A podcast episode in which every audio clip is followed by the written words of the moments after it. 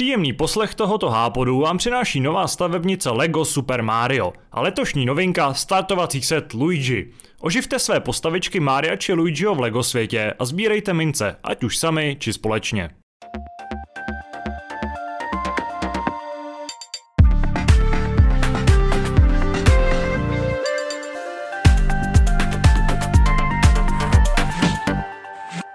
Vítáme vás u Hápodu s pořadovým číslem 813 eh, po eh, minulém týdnu, který byl hodně výživný, jeho stopáž přesáhla tři hodiny, eh, které byly vyplněny především tím, že nám David vyprávěl o krásných nových hrách, se dneska zase budeme potýkat s něčím trošku kratším. Jsme tady opět v komornější sestavě a společně se mnou můžu přivítat Kubu Štěpánka. Nazdar.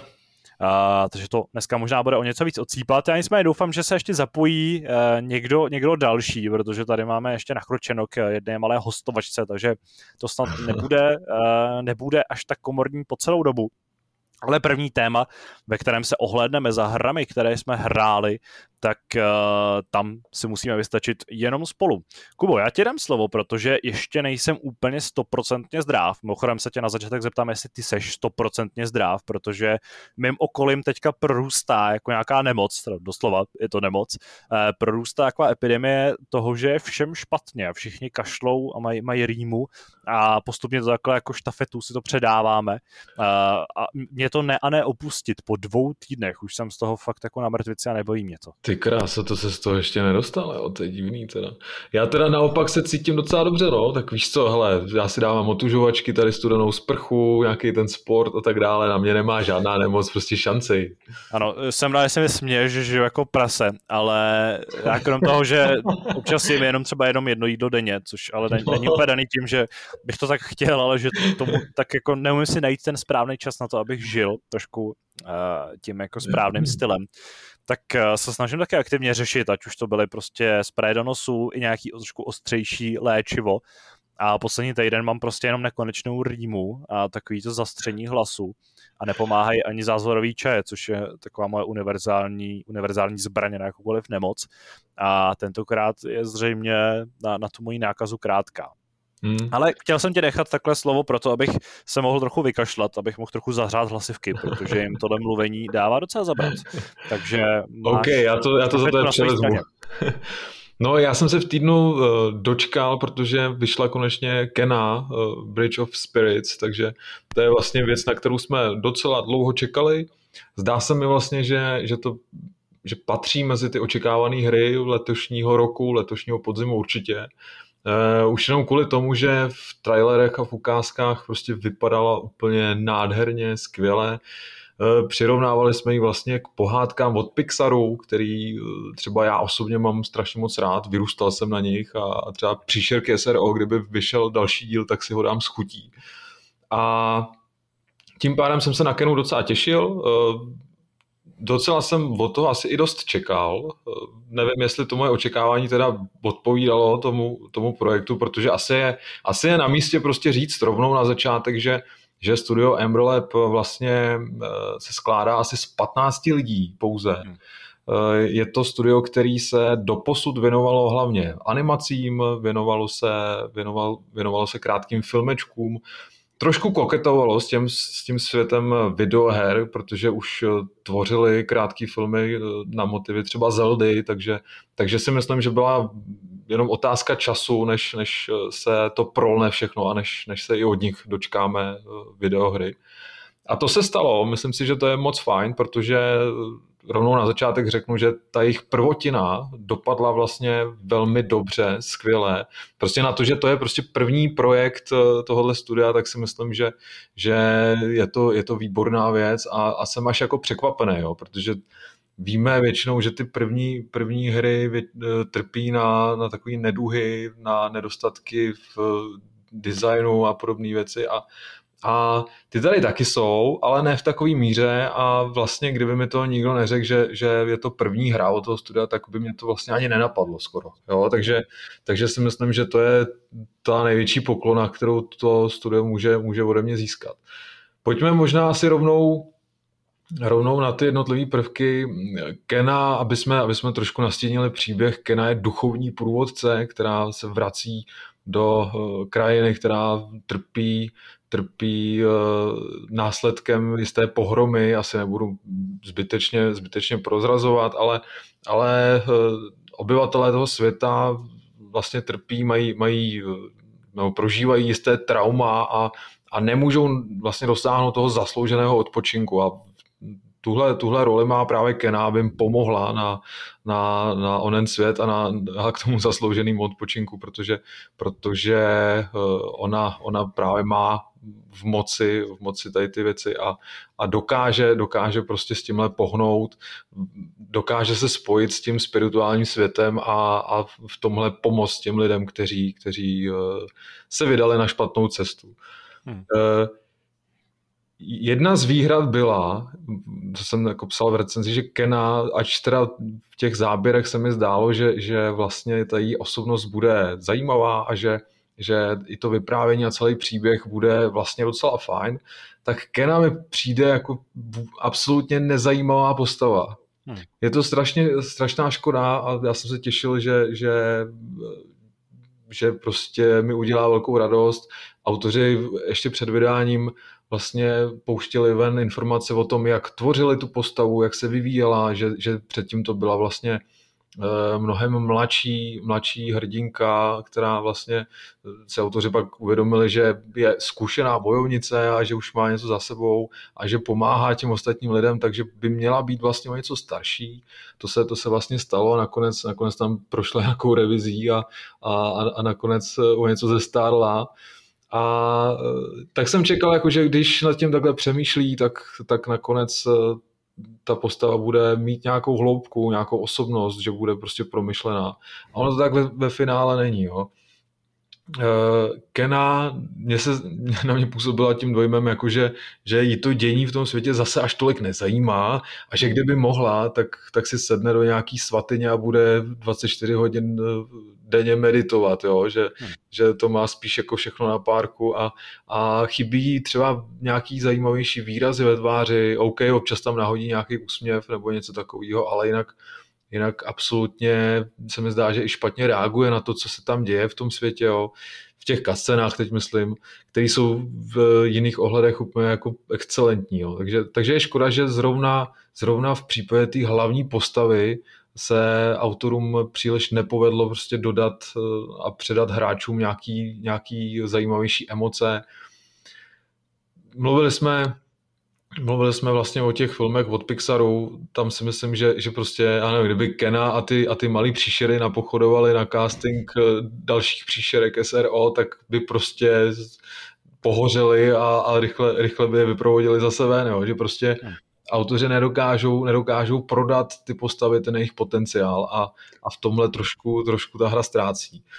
Takže ty, ty příšerky nemají takový jako potenciál, jako mají třeba Mimoni, který já teda osobně nemůžu vystát, pro mě no. jsou takovou jako strašně otravnou záležitostí, ale pro spoustu lidí jsou Mimoni naprosto jako kult, eh, jasně, jasně. pohádkovej, tak jestli, takže z nich mám ten pocit, že to je taková snaha právě tvořit nějakou tu rostomilou eh, v podstatě všechny série to dneska mají. Star Wars mají Aha. své porgy a, a obecně tahle ta uh, kultura nebo ten, ten trend těch malých nějakých rostomilých potvor, tak prostupuje spoustu nějakých popkulturních světů, ale uh, nepovedlo se teda dotáhnout do takový, do takového úrovně. Ale asi, asi zase bych nechtěl jim křivdit, jo. Oni sami o sobě fungují docela dobře, tím jenom, že tam jsou a že, že prostě mají ten, mají ten eh, vlastně rostomilej kukuč a, a, a stačí prostě, když, když se na to podívají a, a takhle to nějak asi funguje, jo. ale když to srovnáš eh, s nějakým tím mimoněm, jo, tak tam, tam je to jeho výrazivo a to, co on všechno jako dokáže v tobě vyvolat daleko na, na, na vyšší úrovni, jo? Že, že prostě tady, tady to zase nějak extra si myslím nefunguje. Je sice hezký, jak ty je prostě hledáš po tom světě, a, a ta družina, družina těch kamarádíčků tvých se pomalu zvětšuje, tak to je samozřejmě krásný. E, taky se mi líbí, že, že ty vlastně můžeš nasadit různé čepičky, které taky vlastně sbíráš po tom světě, takže, takže pak, je, pak je prostě vtipný, že že vidíš, jak, jak pochuduje, pochuduje s tou červenou čapkou jo, za tebou a, a jo, je to hezký, je to hezký, ale vlastně eh, ten vztah eh, s Kenou není zase nějak extra propracovaný, jo? že maximálně jako co se tam děje, oni trošku pomáhají v boji, že, že třeba fungují jako, jako vylepšení nějakých zbraní, nějakých útoků, eh, občas, občas prostě skočí na nějakou kitku, aby Kena ji mohla zlikvidovat a, a aby, aby mohla ten svět eh, trošku očistit. Občas skočí na jinou kitku, která vlastně zase naopak Kenu, eh, Kenu uzdraví, takže takhle trošku pomáhají ale zase jo, dovedu si představit, že, že by to mohlo být daleko víc propracovaný a že by to mohli daleko víc vytěžit, udělat prostě nějaký, nějaký momenty, kdyby se jako, mně se nestalo, že bych se jako od srdce zasmál třeba, jo, že, že kdybych, kdybych, se, kdybych byl součást nějaký, nějaký scény, která by byla vtipná, která by mě rozesmála. To jsem čekal teda, že tam bude, ale ve finále jako je to maximálně roztomilý a tím to tak nějak hasne, jo. Takže těžko říct, no. Možná, možná se rozjedou až třeba v nějakém pokračování, jestli, jestli teda nějaký bude. Myslíš, že má ta, má ta značka jako taková potenciál na pokračování, nebo bys čekal, že uh, podle nějakého komerčního úspěchu zřejmě, a vzhledem k tomu, že Kena získává celkem pozitivní hodnocení, tak myslím, že tam i nějaký úspěch bude, tak uh, jestli bude nějaká další hra, tak jestli to bude nová série, nebo jestli je potenciál využít tu značku dál a nějakým způsobem z ní těžit. Samozřejmě to asi vychází i třeba z toho, jak ta hra skončí, jo. Tam jako asi to na tebe teďka kladu mm. takovou dost nebezpečnou otázku, ale asi jo, a jak, hele, potenciál to rozhodně má. Myslím si, že, že to jsem se chtěl k tomu dostat, že ta hra je vlastně rozdělená na tři kapitoly krátký, mm. který vlastně stojí sami o sobě. V té poslední kapitole se autoři snažili o, o nějakou gradaci, která se jim teda podle mě moc nepovedla, jo, že tam, tam zjistili, že jim trošku ujel vlák a že v těch prvních dvou kapitolách vlastně, vlastně uh, žádný, žádný nějaký momentum nedosáhli, tak se snažili to všechno dohnat v té poslední kapitole. Je tam úplně absurdní boss fight eh, s příšerou, která je větší snad než ta lokace, ve které se odehrává. A ty, ty tam jako bizarně obíháš ze strán a všude plameny a spousta dalších neřádů a je to takový hodně přeplácaný ve finále. A říkal jsem se jako, že OK, tady jste trošku přestřelili teda, no, a, a bylo vidět, že tam jim, tam jim trošku ujela ruka teda, no, ale mm-hmm ale jestli teda má potenciál na pokračování, tak já si myslím, že jo, akorát by to mohlo být uchopený trošku jinak, jo? že by to nebyly vlastně tři samostatné kapitoly, které jsou, které jsou zasazené do toho světa, ale že by to mohlo být vlastně nějaký komplexnější dílo, nějaký tradičnější, prostě ten příběhový oblouk, jak jsem to zmiňoval v recenzi, jo, mohlo být klidně, jako si myslím, že že by to mohlo být zasazený do otevřenějšího světa, protože už teď tam jsou vlastně otevřenější úrovně, ale ve finále jako tam máš jenom jednu cestu, která vede rovně k cíli.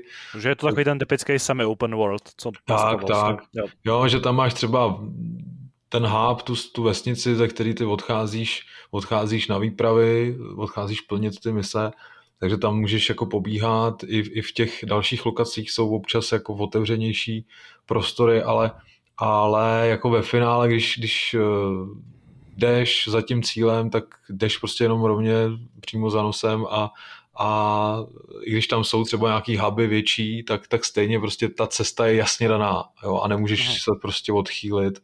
Uh, takže, takže v tomhle si myslím, že třeba by se mohly posunout do budoucna a jako je pořád co vyprávět, myslím si, že, myslím si, že tam jako fan, fantazie autorům rozhodně nechybí, to ukázali, to si myslím, že, že tam jim to pracuje docela dobře, takže si myslím, že, že potenciál to rozhodně má. No.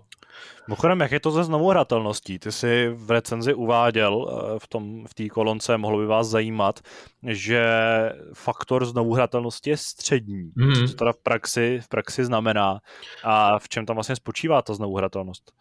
No jednak ty, ty, když to dohraješ, tak si otevřeš eh, další, další vlastně obtížnost, na kterou si to můžeš dohrát znova, to je jedna věc a, a za druhý tím, jak je to krátký, tak i já si dovedu představit, že prostě bych třeba si to za rok dal klidně znova, jo, protože teď bych se dostal asi k těm k tomu dalšímu segmentu a to jsou, to jsou hádanky, souboják a, a nějaký platforming, který funguje docela dobře. Jo? To mě vlastně v tomhle, v tomhle směru docela milé překvapilo. Eh, není to, není to vlastně ve finále nic světoborného a je tady vidět, že si autoři půjčujou, půjčujou z, ze zavedených značek, z osvědčených konceptů, které fungují. Zmiňoval jsem tam třeba Breath of the Wild zrovna, jo, a tam si mm-hmm. myslím, že, že ta inspirace je naprosto jasná. Uh, uvedu konkrétní příklad. Ty tam třeba dostaneš v jedné části k dispozici takový výbušniny a můžeš pohodit na, na šutry, který ležejí dole na zemi v takovém takovém jako zvláštním rozpoložení a jakmile ta výbušnina vybuchne, tak oni se vznesou do vzduchu a otevřou ti cestu zase někam dál a ty většinou musíš po nich vyskákat dál jo, a, hmm. a, a musíš, musíš to stihnout, dokud ty šutry zase nespadnou na zem.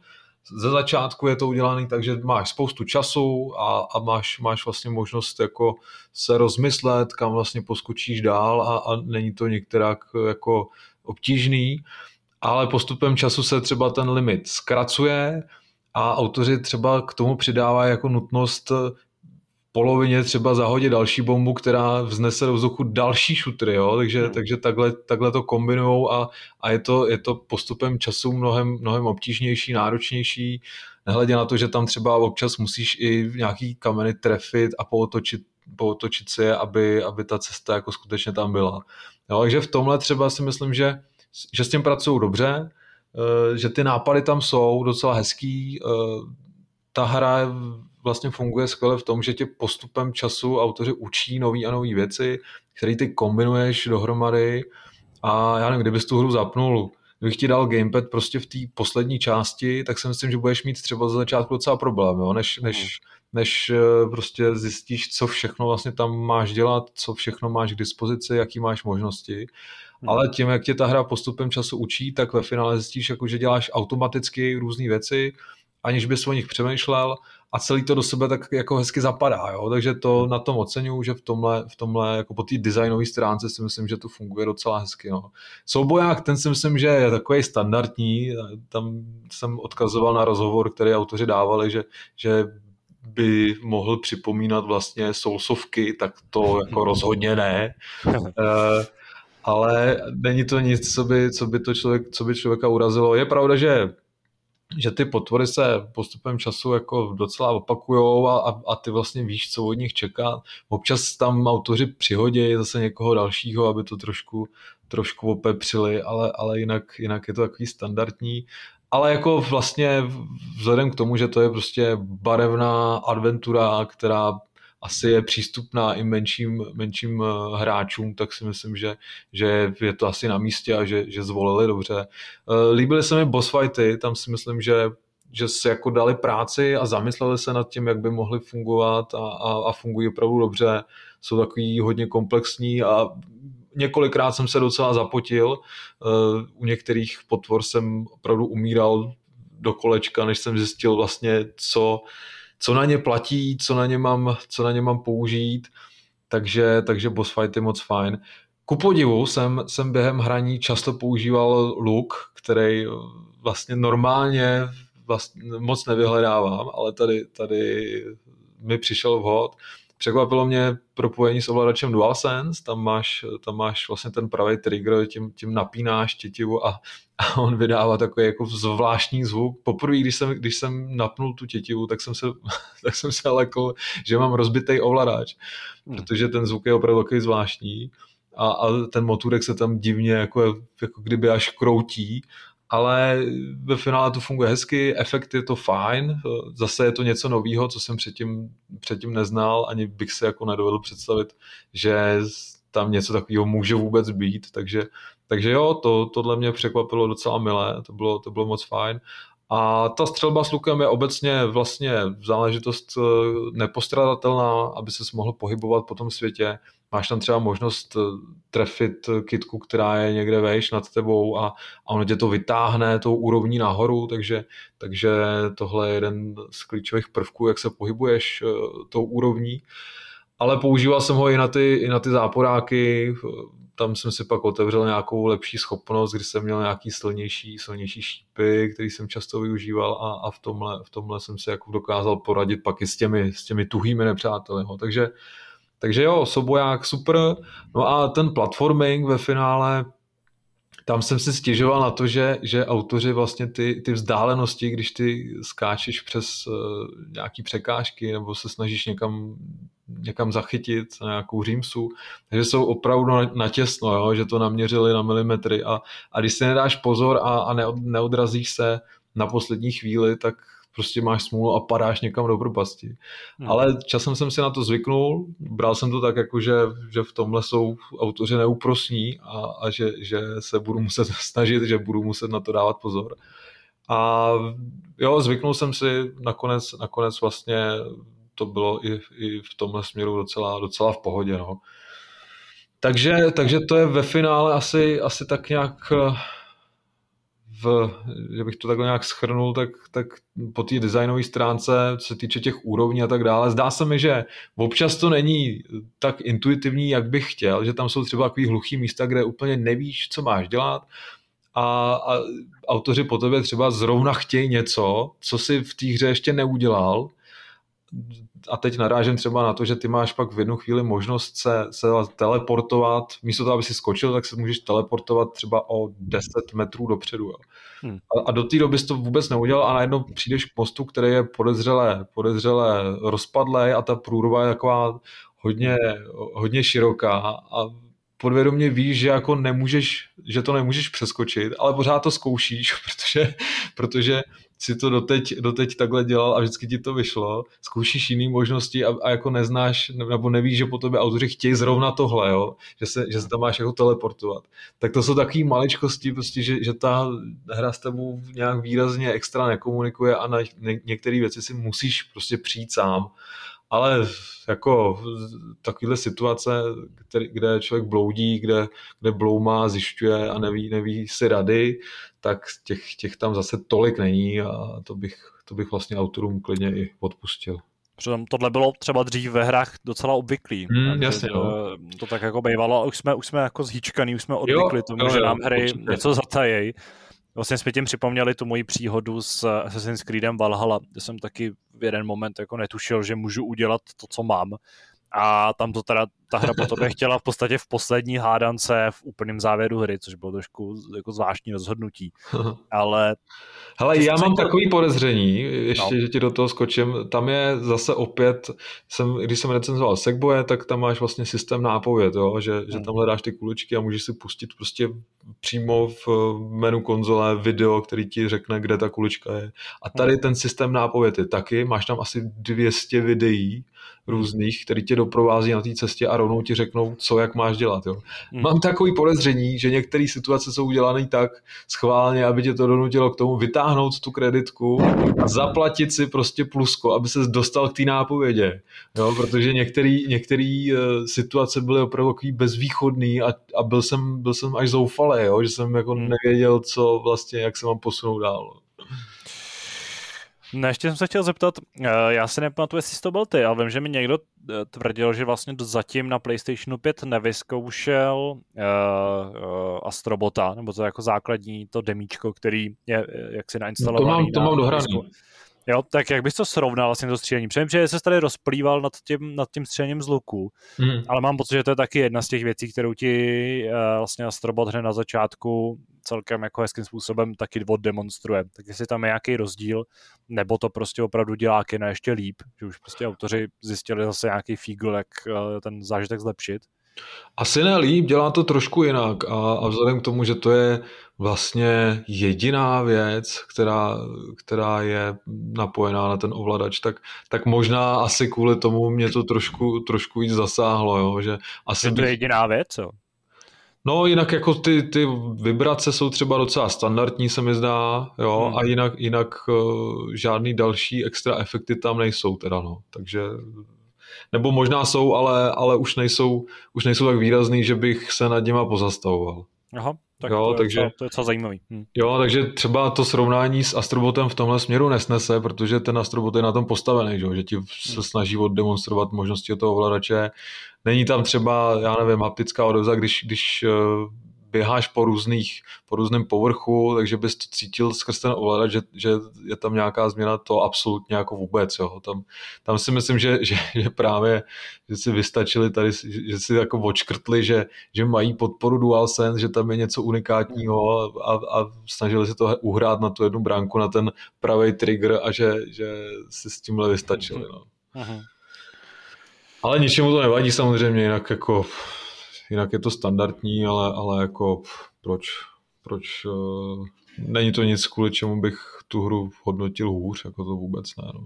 Mhm. Jak to řekl David tady vlastně naposledy s tím Deathloopem, jo, že, že tam nic vlastně, nebo že tam byly třeba nějaké věci, ale že, že by se nad tím nějak extra pozastavoval, to ne, no, tak jako asi, asi je to na podobný úrovni, bych řekl. Máš ještě něco dalšího? Co, co, čemu, co čemu bys chtěl věnovat čas? Hele, Kena vlastně dostala, no to si přečtou naši posluchači v recenzi, co dostala, ale, ale, ale po příběhové stránce mě trošku prostě zklamala, jak, jak se, se ta hra srovnávala s animákama od Pixaru, tak, tak bych řekl prostě, že že to srovnání snese, ale jenom po té technické stránce. Co se týče příběhu, tak tam prostě to nevyznívá dobře a my, myslím si, že tím, že eh, autorům se ta hra povedla v jiných ohledech, tak bych řekl, že si na to dají pozor třeba příště. Mm. Myslím si, že, že mají potenciál eh, dostat se k větším penězům, eh, říct si, říct si o větší rozpočet, ať už budou spolupracovat s kýmkoliv a a řekl bych, že ten další projekt jejich bude zase o něco větší a vzhledem k tomu, co dokázali udělat v týmu 15 lidí, tak se fakt těším na jejich další projekty, jo, protože tím, že ta jejich prvotina byla takhle úžasná, tak si myslím, že, že ten potenciál do budoucna studio Embrelab má jako neuvěřitelný. Jo? Fakt eh, si myslím, že, že se od nich do budoucna dočkáme fantastických projektů a, a je vlastně jedno, jestli to bude Kena nebo něco jiného. Je vidět, že jim nechybí fantazie, že prostě mají, mají, mají vlastně talent a umí vytvořit prostě zábavnou hru, která tě zabaví, je, je prostě nápaditá a funguje jsou, prostě docela dobře. Jsou Ember Labs součástí PlayStation Studios, nebo nějaký té rodiny PlayStation? Nejsou, já si myslím, jako, že, protože oni mají domluvenou roční exkluzivitu a pak, pak by ta hra měla být i na Xboxu. Jo. Takže je to ale... otázka jako měsíců, než se stanou součástí rodiny. Ale napadlo mě to, no. když jsem psal ten závěr recenze, tak si myslím, že, že protože Sony většinou čeká na to, jak se, jak se třeba těm menším týmům, se kterými spolupracují, povedou ty, ty projekty a hmm. pokud se povedou, tak neváhají a ty, a ty peníze do nich investují, protože si ověřili, že, že to má smysl. A vlastně bych se ani nedivil, kdyby, kdybychom se v dalších týdnech dozvěděli, že, že se stali součástí PlayStation Studios. No já právě to je i v souvislosti s tím, že jsi říkal, že by mohli dostat eh, k ruce nějaký větší rozpočet a třeba mm-hmm. nějaký trošku silnější personální nějaký jo. jako boost. Takže to jsou přesně takové ty věci, které postupně jako ubijou tu kreativitu studií. A zvlášť v souvislosti se Sony se často mluví o tom, že těch experimentů už moc nebude, protože se prostě bude sázet na, na, eh, na jistotu a na to, že ty hry který prostě uspějou, tak eh, budou dostávat pokračování, nebo budou ty série dostávat nějaký spin Ale no, těžko říct, no. Tak Ale nechci malovat čerta na zeď v tomhle tom ohledu teda. Oni teď vlastně koupili autory, autory Retrono, že jo, a taky se to stalo potom vlastně, co, co ta hra uspěla v recenzích ale nedá se úplně říct, že Returnal by byl nějaký mainstreamový kousek, protože víme, že, že ta hra je docela náročná a, a není úplně pro každýho. Mm, Takže si jasně. myslím, jako, že, že je tam zase, zase ochota investovat i do těch věcí, které vlastně nejsou jenom, které se neřadí mezi ty blockbustery, mm. jo? a že, že třeba by jim dali prostor pro, pro nějakou jejich vlastní tvůrčí vizi. Jo? A byl bych za to rád, jako kdyby se z toho stala nějaká nějaká nakonec eh, mainstreamová tříáčková záležitost, kterou už jsme viděli desetkrát, tak bych byl vlastně trošku zklamaný. No. Ale, ale myslím si, že Sony v tomhle asi, asi ví, co dělá, ne? Že, jako, že to není ta cesta, aby, aby všechny ty hry byly stejné.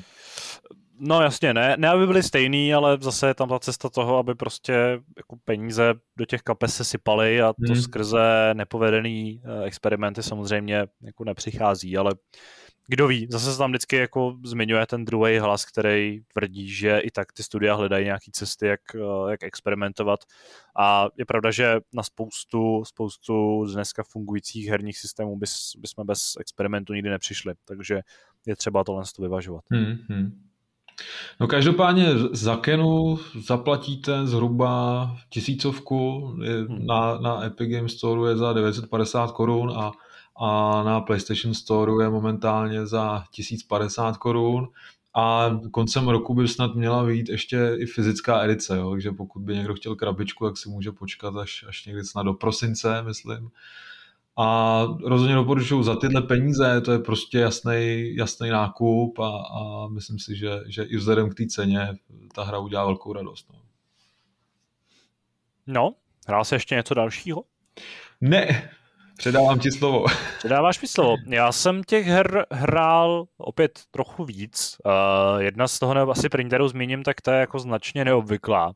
A v rámci ní se vrátím do roku 2017, konkrétně do, do června, protože tehdy uh, vyšla, vyšla vlastně pakl her na PlayStation 4, který využíval uh, tehdy nově představenou nebo prostě nově jako vytvořenou technologii PlayLink která spočívala v tom, že spousta hráčů sedí u konzole s telefonama v ruce a je připojená v tom jednom světě a využívá těch obrazovek a kamer a dalších vymožeností k tomu, aby se spolu bavili.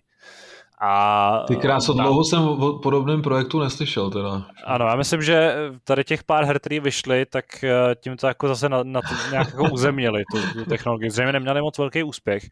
Uh, my jsme se vrhli do Decu, což uh, z nějakého hlediska rodiny asi jako ta nejlepší varianta což je vlastně party hra.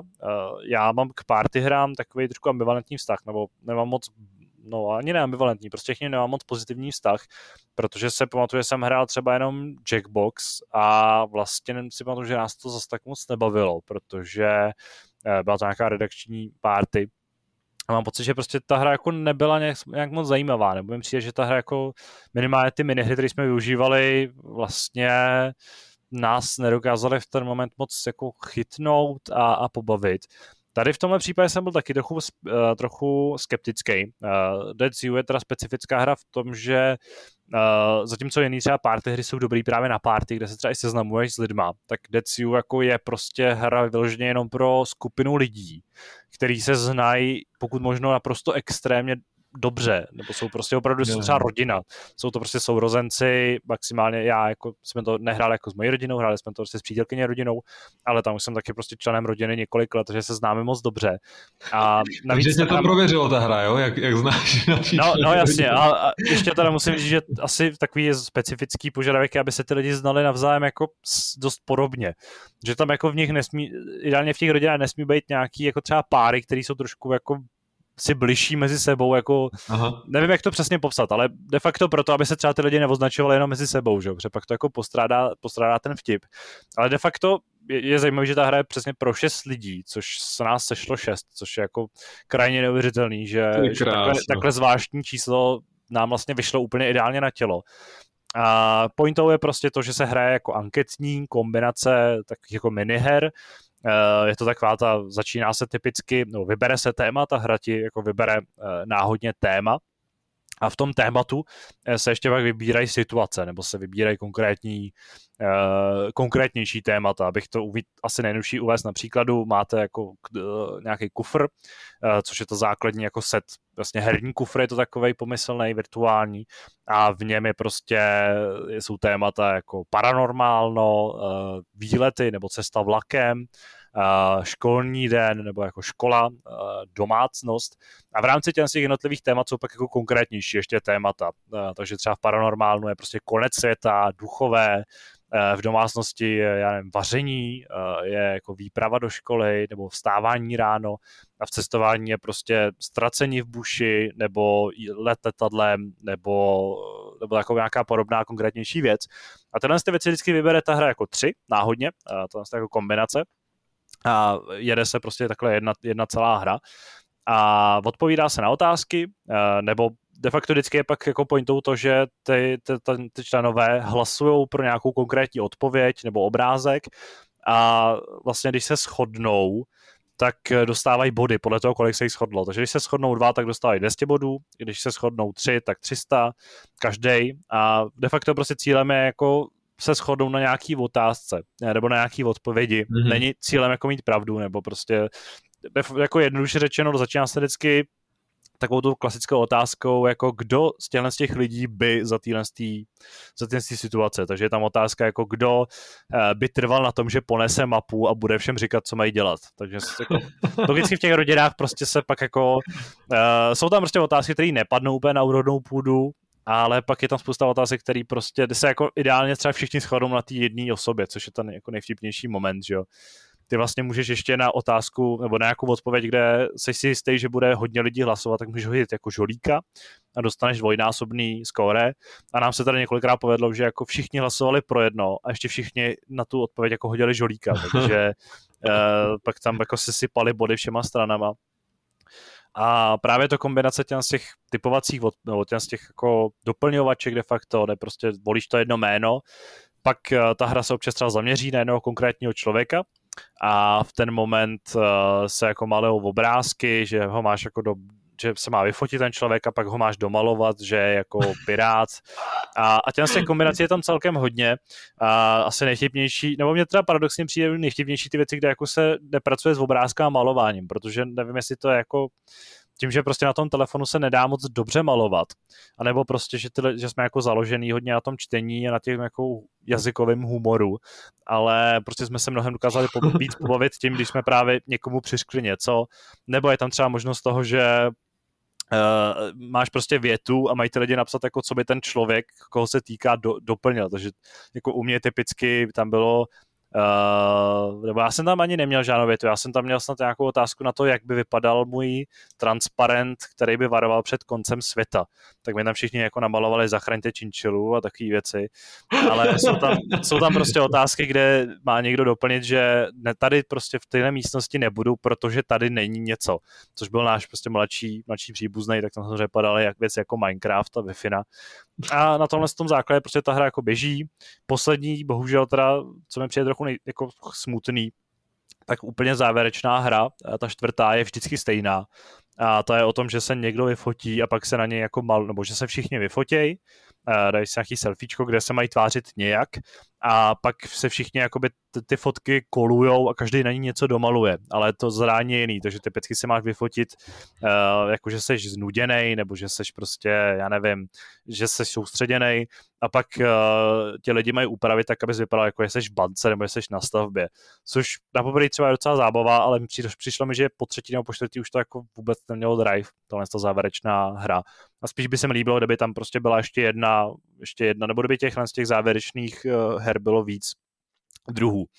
Ale jinak, jinak je to jako super zábava, pokud máte rodinu a e, vlastně jste Deciu nehráli, tak uh, určitě doporučuji. Uh, je to vlastně super i v tom, že pokud vaši jako třeba rodiče nebo nějaký příbuzní nejsou hráči, ale teda aspoň jsou nějaký jako průměrně zdatný uživatelé elektroniky, takže jako umějí používat chytrý telefon a umějí si ze sebe dělat legraci, tak eh, pro ně je to úplně ideální hra. I protože na to, že má vlastně český dubbing, takže na to mluví česky, takže ji můžou hrát děti, můžou jí hrát důchodci, kteří třeba neumějí anglicky a nemusíš jim nic vysvětlovat nebo překládat, což mi přijde, že je fakt jako super, super věc. Hlavně ta hra byla, byla v Goldu, teda v Goldu, byla v eh, Plusku, nebo je možná nějakým způsobem dostupná, ani nestojí moc peněz eh, jako standardně, když si ji chceš koupit. Takže pokud chcete na, na nějakou party, kde se, nese, kde se všichni dobře znáte, pokud máte třeba partu pěti, šesti kamarádů, tak myslím, že to je taky dobrá, dobrá volba pro vás a uh, to je taková moje jako zážitek, záležitost z historie. Samozřejmě ta hra je trošku starší, ale mám pocit, že uh, se o ní zase tak tolik nemluvilo, takže možná malinko zapadla a uh, paradoxně jako v tom playlinku se podle mě třeba víc mluvilo o Hidden Agenda, což jsme ani neskoušeli, jo, jo, jo. ale uh, tohle mi jako super a pak vlastně i Knowledge is Power, že to je zase hra, která měla problém s tím, tuším, že neměla českou lokalizaci, takže ta by se nedala tolik hrát. A vlastně je to víc vědomostní hra, takže to je spíš pro party lidí, kteří jako si zakladají na nějakých vědomostech a rádi hrajou podobný, podobný společenský hry. Myslíš, že je ta hra vhodná i pro děti, nebo jsou schopní děcka se zapojit a hrát to s dospělákama? Uh, no jasně, jako s náma hrál 12 letý nebo 13 letý klučina, tak mm. to nevím, jestli je úplně dítě, ale i mladší, podle mě tak od nějakých 8 let už jsou schopní hrát. Hlavně se na ně můžou jako všichni zasednout, že? takže je to jako sranda. A navíc v té hře se dají, jako jsou tam témata, které nejsou úplně, ne jako, že nejsou No, oni nejsou úplně vhodný pro děti. My jsme si ho nechali zapnutý a pak tam bylo třeba jako otázka na to, kdo by eh, vsadil šanc svůj vztah pro eh, kvůli eh, jako známosti na jednu noc, což asi není úplně vhodný do rodiny. Ale to se dá, to může se dá nastartovat rodinnou krizi tohle. ano, ano může to, může to, mm, tam jako pak je spousta takových trošku uh, takových těch pochmurných pohledů, když jako se zvolí všichni navíc jednoho člověka, který to pak jako není úplně, no, jako je, to, je to jako sranda a nikdo se tomu nechce zasmát, protože je to vlastně blbý moment, jo. Ale tohle se dá vypnout, takže se prostě dá zapnout takový čistě dětský moment a to ovládání je, tam zase mám pocit, že jako s ovládáním by už jako dneska nemají problém děti ani ve třech letech, protože prostě Jasný. rostou s telefonama v rukou a je to, má to, jak říkám, má to český dubbing, takže ani v tomhle ohledu není problém. Mm-hmm. Takže myslím, že pro, fakt pro rodiny s dětma to může být super zábava. Pokud se ty lidi umějí ze sebe navzájem dělat legraci, tak uh, myslím, že dětem by se to jako mohlo i dost líbit. Takže to je vlastně i typ pro lidi, kteří nevědějí, co, co hrát se svými mladšíma sourozencema, nebo třeba, nevím, s, s neteřema, nebo synovcema. A a zase myslím, že by to byla velká sranda i třeba v redakci, kde se prostě všichni jak jako známe už dost dobře, takže bychom si z toho, že, že, by, že by to byla jako velká, velká sranda. Ale nevím. Jako... Mohli bychom z toho udělat chlastací hru. Ano, mohli bychom z toho navíc chlastat. Ano, myslím, že i s tím, kde kdo vás bude padat alkohol, tak uh, ta hra zase dostane trošku, trošku jiný rozměr. A právě v těch partách, těch kamarádů, myslím, že být pak vyniknou i ty, uh, jako řekněme, jako láskový nebo jako vztahový, vztahový témata, který samozřejmě v té rodině jako nejsou úplně jako hmm. košer, ale uh, mezi kamarádama, kteří si ze sebe furt dělají legraci kvůli tomu, tak tam to může být pořádně jako pikantní sranda. Takže to bylo, to bylo Deciu. Uh, vedle toho jsem pokračoval v, v Jedi Fallen Order. Tady jsem, minule jsem vlastně říkal, že jsem tu hru jenom jako zapnul na chvíli, říkal jsem proč, uh, to jako pořád trvá, že vlastně si jako hlavně dělám názor, ale vlastně jsem zjistil, že mě ta hra strašně baví, nebo jsem se do ní opravdu, opravdu ponořil a zamiloval. A zajímavé je, že jsem ji o víkendu hrál v, v xCloudu, protože jsem vlastně byl mimo domov, neměl jsem u sebe Xbox, ale říkal jsem si, hele, proč to vlastně neskusit, jak to teďka vypadá. A přišel takový zvláštní moment, kdy jsem seděl v cizím obejváku, nebo ne jako doma, ale seděl jsem prostě v jiném obejváku a měl jsem na notebooku, na, na prostě klasickém notebooku, jsem měl zapojený DualShock z PlayStation 4 a na něm jsem hrál přes cloud hr, jako hru určenou pro Xbox.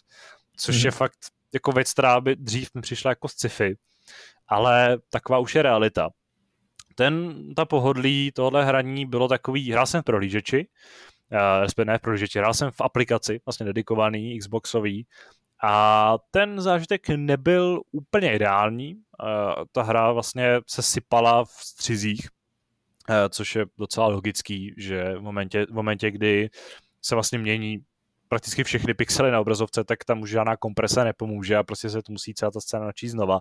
Tak tam se prostě vždycky ten obraz rozsypal a nějak dorost ale většinu času při hraní je to úplně v pohodě.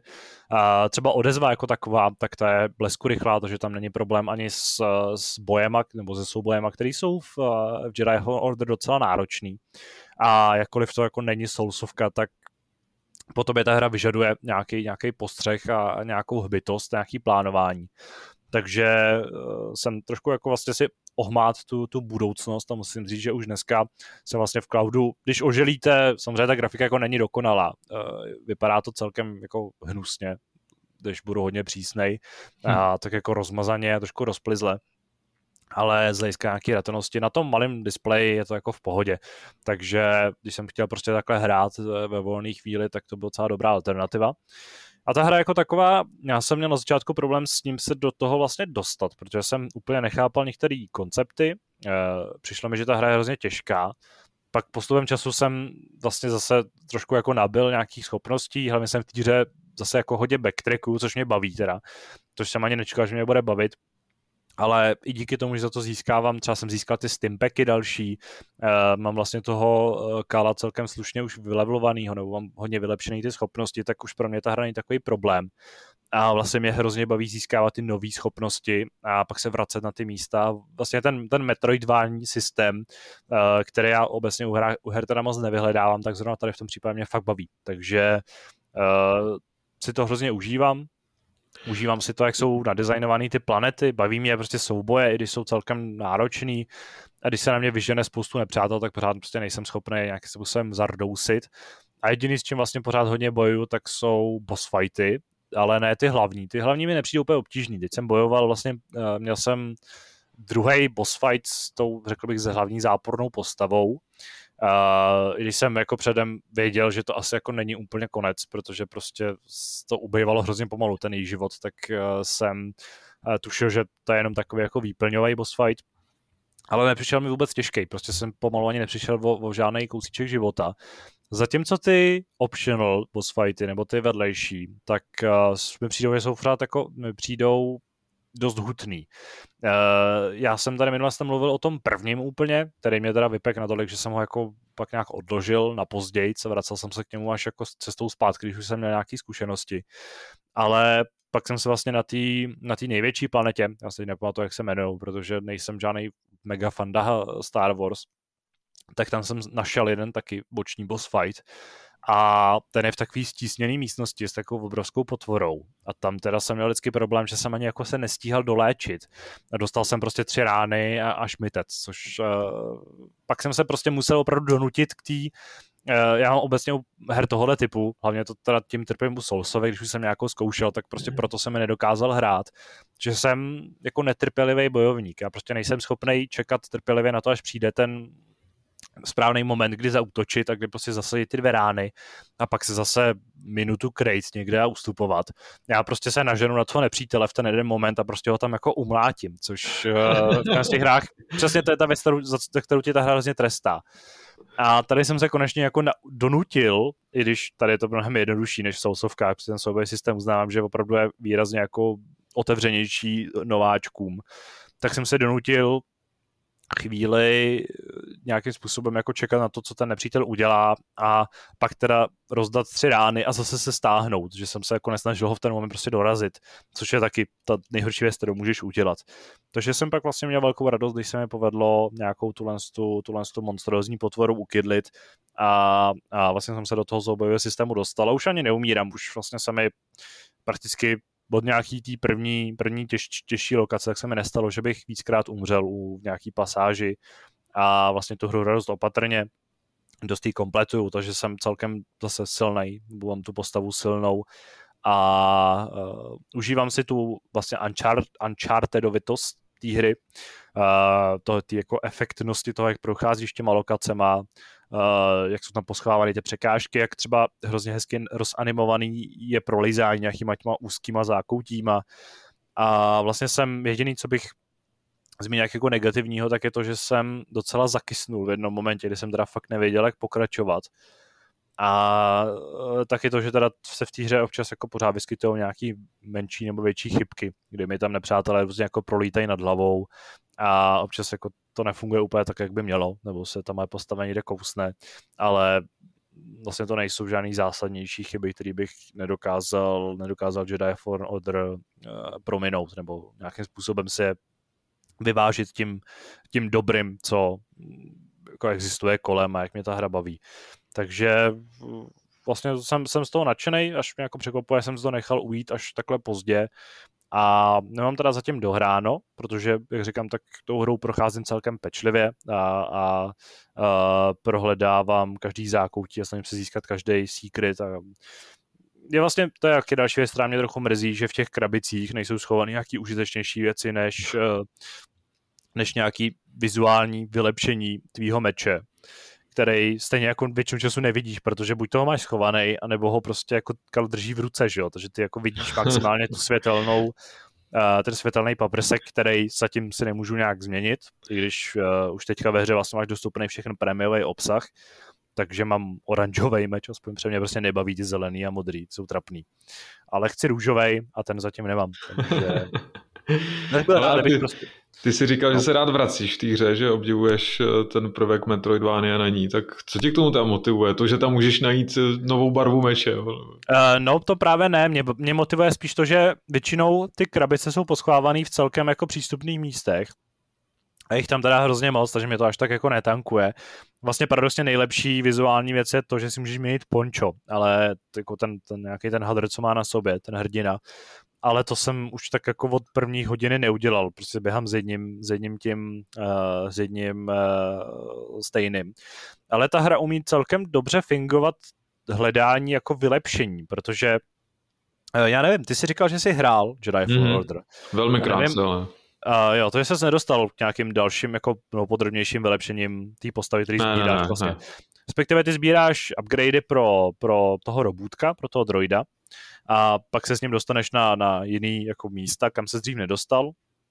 Sbíráš ty schopnosti, které jsou vlastně tou pointou, té Metro, Metroidvanios-vosti a pak hlavně sbíráš takový echa, uh, jsou tam takový základní echa, pak jsou jako lepší echa, za který dostaneš vždycky třetinu uh, nějakého jako celkového vylepšení a ty celkové vylepšení tě zvýšejí život, anebo uh, vlastně ten tu, tu uh, nábojnici, nebo jak to nazvat, síly, uh, tý force, že? Hmm. A ty vlastně, když nacházíš ten z místa, ty jsou většinou schovaný právě z, buď to v dobře skrytých lokacích, a nebo za něčím, co ještě nemůžeš odevřít, pokud nemáš nějakou další schopnost.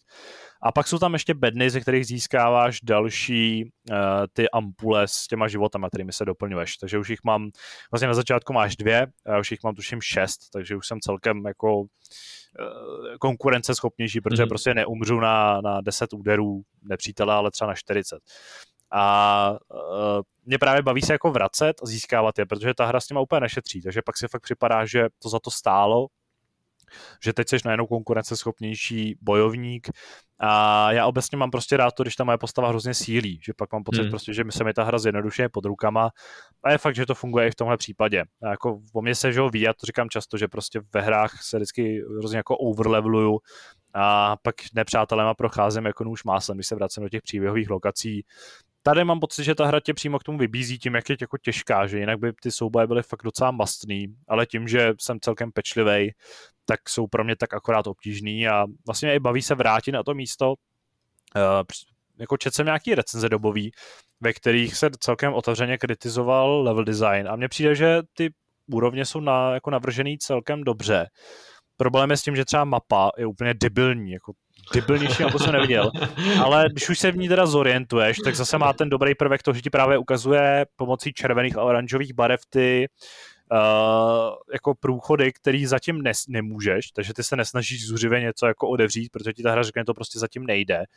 A pak ti vlastně oranžovou barvičkou ukáže, jo, teď už se sem můžeš dostat, tak se tam vydej. Mm-hmm. Což mi přijde, že je docela, docela chytrý řešení a že ti vlastně nic neunikne v zásadě, že se vždycky můžeš vydat nějakou novou cestou, když ti na to ta hra upozorní.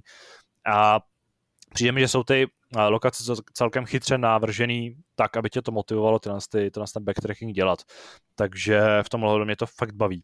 Baví mě i, i cutscény, které jsou tak jako, uh, jsou prostě dobře dobře jako technicky zpracovaný. Ta hra vypadá docela pěkně, když musím uznat, že třeba ty prostředí jsou jako hezčí a, a scény a animace jsou hezčí než, eh, než třeba modely postav, které jsou celkem hnusný. A tam bohužel už jako jednak zafungoval zub času, jednak tu je to hraju v tom vlastně performance režimu a jednak ta hra jako ve převydání nebyla úplně jako vrcholem, vrcholem krásy. Ale třeba tak Cal to... Kestis už není takový fešák, jo.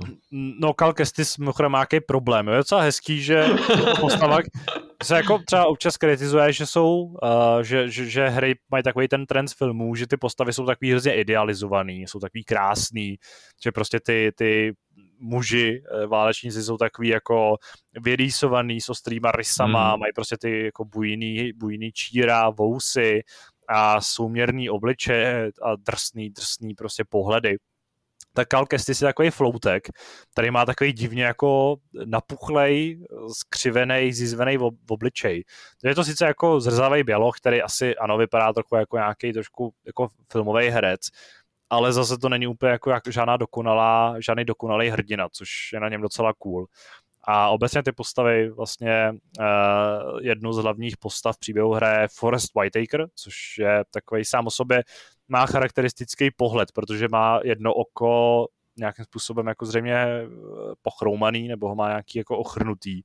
A všechny vlastně ve filmech to zachovávají samozřejmě, ten tu vizáž, takže působí takovým jako ne, ne, neoteslaným trochu dojmem, takovým jako drsným dojmem někoho, kdo už něco zažil. Takže v tomhle ohledu ty, ty postavy jako krásně zapadají do toho světa a uh, tohle jako je, je docela zajímavý, zajímavý prvek, který jsem si všimnul, že ta hra prostě nehraje na takovou tu jako vyumělkovost hollywoodskou, hmm. ale je fakt, že ty modely už prostě nejsou úplně ideální. A když to srovnáš s některýma současnýma hrama, nebo s tím, jak vypadá Eloy v, v Horizonu druhým nebo i prvním, tak tam prostě ten rozdíl je docela velký. Těším se na druhý díl, který by podle mě jako měl vznikat. A, a doufám, že se tam povede zase autorům to posunout nějakým, nějakým jiným směrem. A hlavně se těším na to, až si k tomu zase sednu a budu, budu hrát dál, protože jsem z té hry fakt nadšený.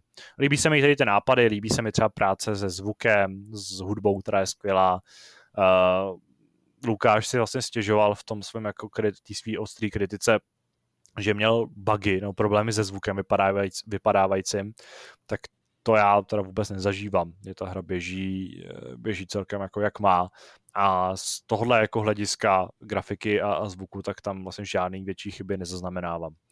Čili já jako jsem, jsem, z toho, jsem z toho nadšený a jsem rád, že jsem se k Jedi Fallen Order vrátil. No a vzhledem k tomu, že můj krk uh, zažívá malý peklíčko, protože možná už cítíte, že, že potřebuji se tady odkašlat, tak uh, myslím, že se můžeme směle přesunout k našemu prvnímu diskuznímu tématu. Uplynulý týden byl na zajímavá témata docela chudý respektive takových těch vyloženě hodně diskuzních záležitostí zas tak moc nebylo, i když třeba něco bylo zajímavé a docela se to četlo. Ale právě ten, eh, ten čistý charakter toho, jak se co čte nás přived na docela zajímavý nápad, toho si popovídat eh, o tom, jak vlastně u nás eh, fungují články, respektive jaký je nějaký ten background a obecně vás prostě necháme možná trochu nahlédnout pod pokličku toho, jak hry funguje, z hlediska ani ne tak jako toho backendu, jako spíš toho, jak míří ten, ten váš, uh, váš input a vaše, uh, vaše čtení, vaše klikání na články uh, k nám do systému a jak moc třeba se co čte.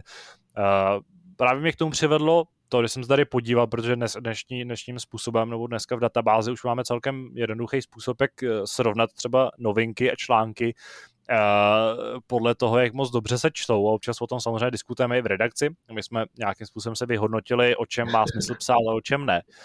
A eh, já bývám často vysmíván za to, jaký záležitosti si jako beru na paška, nebo o čem píšu a já jsem vysmát, nebo jak to jako se to správně říká moderně. A já se pak ponížen naopak, z naší strany. Ano, prostě. jsem ponížen a já se pak směju všem ostatním, když uh, jim ukazuju, jaký jsou teda jako výsledky. Jo. Uh, kde bych udělal malý exkurs do historie, protože uh, je zase samozřejmě charakteristický pro tohle, že ty statistiky, o kterých třeba budeme mluvit, tak vycházejí v podstatě hlavně z nového webu, který je schopný si počítat do určitý míry kliky sám. A ano, umí počítat i kliky na novinky, které jako vyšly předtím, ale samozřejmě je to počítá zpětně, jenom po tom, co, co jste vlastně jako zaktivovali, nebo co se zaktivoval nový systém, nový web. Takže když se vrátím úplně do historie, tak uh, momentík, ano, na celém webu uh, není jedna jediná vydaná novinka, která by jako neměla ani jedno zobrazení na novém webu. Čili od, od nějakého dubna, kdy vlastně fungujeme už čistě jen na, na novým, s novým ksichtem hry, tak uh, si lidi přečetli úplně všechno, co na hře kdy vyšlo. Do, do to je fascinující, to by mě ani nenapadlo. To Ale nevím, jestli to, nevím, do jaký míry to můžou být třeba roboti, nebo nějaký spideři, který prolejzají a indexujou. Samozřejmě asi tam nějaký takový bude, nevím, jak to funguje z hlediska, z hlediska techniky, Uh, třeba druhá nejméně čtená novinka uh, je něco, co se jmenuje Digital Praise Božské studio. A ta byla zveřejněna 29. dubna, uh, ne, to je červen roku 2004. Ty krásno. Což uh, si teda úplně nejsem jistý, jestli není něco, co jako bylo nějak vydaný jako zase dozadu, nebo je to nějaký šméčko. Kdo to Tady psal? Vlastně psal to, psal to Sleepless, což... Petr Poláček Ano, takže uh, tam jako nevím, samozřejmě tyhle ty věci, které jsou takhle hodně do minulosti, tak tam vůbec nevím, jak to třeba tehdy fungovalo. Ale i tahle novinka má krásných 14 uh, zobrazení, což je docela zajímavý. Ale samozřejmě ty nejvyšší čísla přicházejí, uh, nebo jsou indexovaný u novinek, které vyšly už na novém hry. A uh, jsou samozřejmě zajímavé. Ale chtěl jsem tady vlastně ještě proč jsem vůbec tohle to celý jako vysvětloval, kromě toho, abyste to fakt jako věděli, jak to teda je, taky protože v redakci je vlastně jako jedna legendární novinka moje, eh, která je o, o jistém sumci v Red Dead Redemption 2. No, uh, jak, jak si vede Sumec? ano, Sumec si vede, hele, můžu to, můžu, můžu to vyhledat, eh, protože můžeme vlastně vyhledávat i podle titulku, takže se podíváme na Sumce. Sumce je pravda, si... že o Sumcovi jsme psali asi jenom jednou. Ano, o Sumcovi jsme psali jenom jednou, bylo to v listopadu roku 2019 takže nějaký rok a půl před novým webem. Na novém webu si tu na tu novinku přečetlo 300 lidí, což myslím, že je docela slušný. Ale pamatuju si, uh, mimochodem, titulek zní Obří sumec v Red Dead Redemption 2 skutečně existuje. Takže uh, to bylo určitě velmi jako... Za tohle si byl hodně vysmíván, to si pamatuju. Ano, od Davida jsem dostal pěkně počuni. Pavel zněl tak jako, že možná bych to ani psát neměl. Ale tuším, že v ten tej- měsíc to byl asi, nevím, šestý, sedmý nejčtenější text na celém no. webu. Takže... Už tehdy se projevilo, že máš eh, čuch na, na podobné titulky a že máš hodně blízko podobným clickbaitům, řekněme. ano, je to tak. Uh, tenhle, tenhle ten úspěch není úplně ojedinělej. Teď se můžeme klidně teda vrhnout do té současnosti. A jen tak pro zajímavost si tady vypíchnout některý nejčtenější. Eh, samozřejmě se tady jako nebudeme němrat třeba v konkrétních číslech, a Můžeme říct, že, že Tadáš prostě kraluje, že prvních pět novinek na Ale jako jemu. Z, z hlediska ano, čísel toho jako té posloupnosti, tak čtyři nejčtenější novinky historicky jsou moje. A upozorňuji, že novinky, protože v recenzích tam máme jako jiný machry v článcích, ale v novinkách tady třeba nej, nejčtenější novinka historicky e, na novém hry, tak je to, že výrazně modifikovaná beta Kingdom Come Deliverance vypadá fantasticky. Vlastně jsme se tady shodli s, s Kubou, protože to na to téma jsme vymysleli trochu jako zvláštně e, těsně před natáčením že se projevuje to, že jsou Češi velký patrioti. Přesně tak. Protože tahle novinka asi si jako teďka můžu nasypat trochu popel na hlavu, nebyla úplně jako tou nejaktuálnější a nejhodnotnějším sdělením, který jsme kdy na hry napsali. Vycházela z toho, že jsem prostě na YouTube našel zajímavý video, o kterém jsem jako chtěl napsat. Byla to prostě modifikace toho, jak někdo chodí po lese v Kingdom Come. Ale ano, je to jako hezký, je to zajímavý a uh, evidentně prostě na to lidi slyšej a, a Kingdom Come pořád táhne i po těch letech od vydání. A obecně teda můžu říct, že asi čistě jako logicky, tak existuje několik témat, které univerzálně hodně táhnou. No, já ti do toho skočím. Mě třeba teď zrovna napadlo, a vzpomněl jsem si na tuhle novinku, když jsem viděl na uh, zahraničním webu, kde, kde prostě zmiňovali, kde zmiňovali Mafii uh, remake a byly tam zase taky nějaký modifikace do toho natahaný. A právě jsem si na to vzpomněl a říkal jsem si, jo, když tomu člověk dá prostě dobrý titulek a pustí tohle, pustí tohle na web, tak z hlediska čísel to prostě bude hodně zajímavý. Jo, že, že prostě to, to tě pak, když si to pak srovnáš, ty čísla, ti to donutí přemýšlet nad tím, co vlastně ty čtenáře naše zajímá, na co, na co kliknou a, a přece jenom jako musíme, musíme na tohle brát taky ohled. Jo. Takže když jsem viděl přesně jako modifikovanou mafii, která už v tom titulku na zahraničním webu byla označena jako fantastická, fantastická podívaná, tak, tak jsem si říkal, jo, tyjo, tohle by mohlo fungovat. Druhým, druhou novinkou uh, v pořadí, taky mojí, mohu podotýkat, že první čtyři jsou moje v tomhle tom žebříčku, takže tady se můžu trošku jako poplácat po zádech, ale jako je to, nějak z toho nic nevyvozuju, prostě to tak je. Uh, a klidně může přijít za chvíli někdo napíše něco, ne, jako Hele, na, lidi na může hned přijít někdo další a jak říkám, třeba v těch recenzích a článcích jako absolutně ne, nemám tam jako ne, nemám žádnou šanci proti těm rekordmanům. Ale to je celkem čerstvá záležitost, to je dokonce sedm dní stará novinka o, o tom, že ve FIFA 22 uh, ubyly národní týmy. Ta se zase řadí ne do takové ty kategorie zajímavostí nebo nějakých jako uh, bizárů, ale to je prostě jenom kontroverzní věc. Uh, FIFA tady je třeba víckrát, uh, vím, že tam je i jedna záležitost s kůdelou, která je taky hodně vysoko, takže tam prostě opět uh, jsme využili trochu toho, že jsme si jako píchli do toho, co se ve světě děje a co, co by mohlo zajímat hráče. A i tím, že je samozřejmě fotbal u nás populární, v té hře chybí některý, chybí některý dost populární mužstva, tak se to velmi dobře četlo.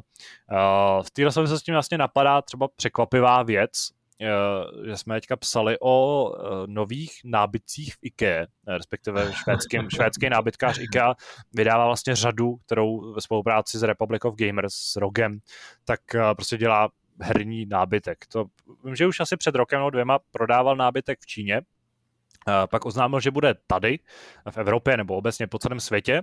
Měli jsme k dispozici nějaký anglický jako data, protože v Čechách zatím jako nebyl oficiálně představen, ale teď nám vlastně přišla tiskovka přímo eh, z, z oficiálního zastoupení s tím, že už mají i české ceny. A musím říct, že to se teda čte fakt jako báječně.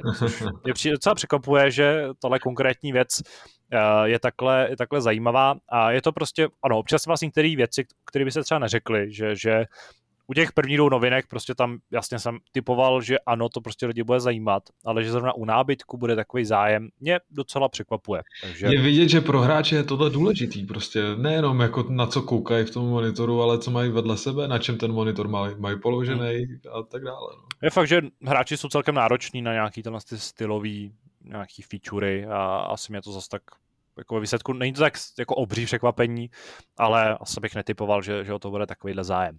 Hmm. Další novinky se týkají GTAčka, což taky je celkem populární téma, je to jedno z těch velkých témat vedle, vedle českých her a byla to konkrétně novinka s tím, že hráči chodí do kolečka, aby, aby jako získali zkušenosti v rámci nějakého toho eh, balíčku s, s tunerama. Eh, čtvrtá novinka se týká PlayStationu 5, což je opět další téma, který vlastně zahrnuje i exkluzivity. Je tady Abandoned, je tady God of War, což jsou ty další, hodně, hodně čtený novinky. Tak uh, novinka o, č- o vlastně distribuci PlayStationu 5 do Česka uh, se velmi dobře četla. Uh, takže uh, tam je celkem patrný, že uh, pro nás se tady musím vypnout pípání Facebooku, který mě trošku, trošku ruší v oušku. Uh, a vás možná taky, což je ten asi nejdůležitější. A, takže o PlayStationu 5, když se mluví, tak je to celkem, celkem uh, takový jako vděčný téma, který bývá dost zajímavý. Uh, co je třeba zajímavý, čeho jsem si všimnul, tak uh, je to, že vlastně z toho, z toho, téma, z toho, z toho seznamu uh, nejde vyčíst žádný cyberpunk, což uh, naopak bylo prostě obrovský téma v prosinci. Z toho uh, jsme žili celý závěr. Z toho jsme, ano, z toho jsme žili. Prosinec byl velmi, velmi dobrý. Uh, což ostatně si můžete zjistit na nějakých jako webech, který to nás to monitorujou. A paradoxně ano, ať už si tomu, tomu věříte nebo ne, tak tohle všechno způsobila jedna jediná hra, která prostě byla tak extrémně lákavá eh, na klikání a na čtení, že jsme s ní mohli prostě těžit opravdu dlouho a opravdu, opravdu jako hodně. Hmm. Pak tady přichází první novinka, která mě trochu překvapuje, moc jako nerozumím její, její popularitě. A to je, že bývalí vývojáři z Riot Games a Blizzardu odhalují MMO Palia, což je míromilovná hra, která kombinuje The Sims a Animal Crossing. Novinka to, od Radka, ten prostě taky umí titulek. ano, a je to věc, mimochodem, o který jako já vůbec nic nevím, co to vůbec je. Asi jsem to jako nikdy neslyšel předtím ani potom. Ale zřejmě to lidi hodně zajímá. Možná je tady ten Riot a Blizzard, což jsou taky jako celkem zajímavý témata, když paradoxně třeba Blizzard a Activision mm-hmm. a třeba v souvislosti s tou jejich kauzou aktuální, tak tam to teda zdaleka nenese takový zájem, jak bych třeba čekal. Mm-hmm. Ale ano, to je prostě taky velká věc. To samý proti třeba pro Abandoned, ten hodně lidi zajímal, což vlastně exkluzivita pro PlayStation 5. A pak tady táhne Call of Duty, obzvlášť ten nový díl Vanguard, tam novinky, které s tím souvisejí a hlavně s únikama, které jsou zajímavý. Opět to je takový nosný téma, který, který se hodně kliká, tak uh, to, tady, to tady taky se projevuje. Dále uh, máme specialitu, na kterou se vlastně zaměřuje hodně Radek.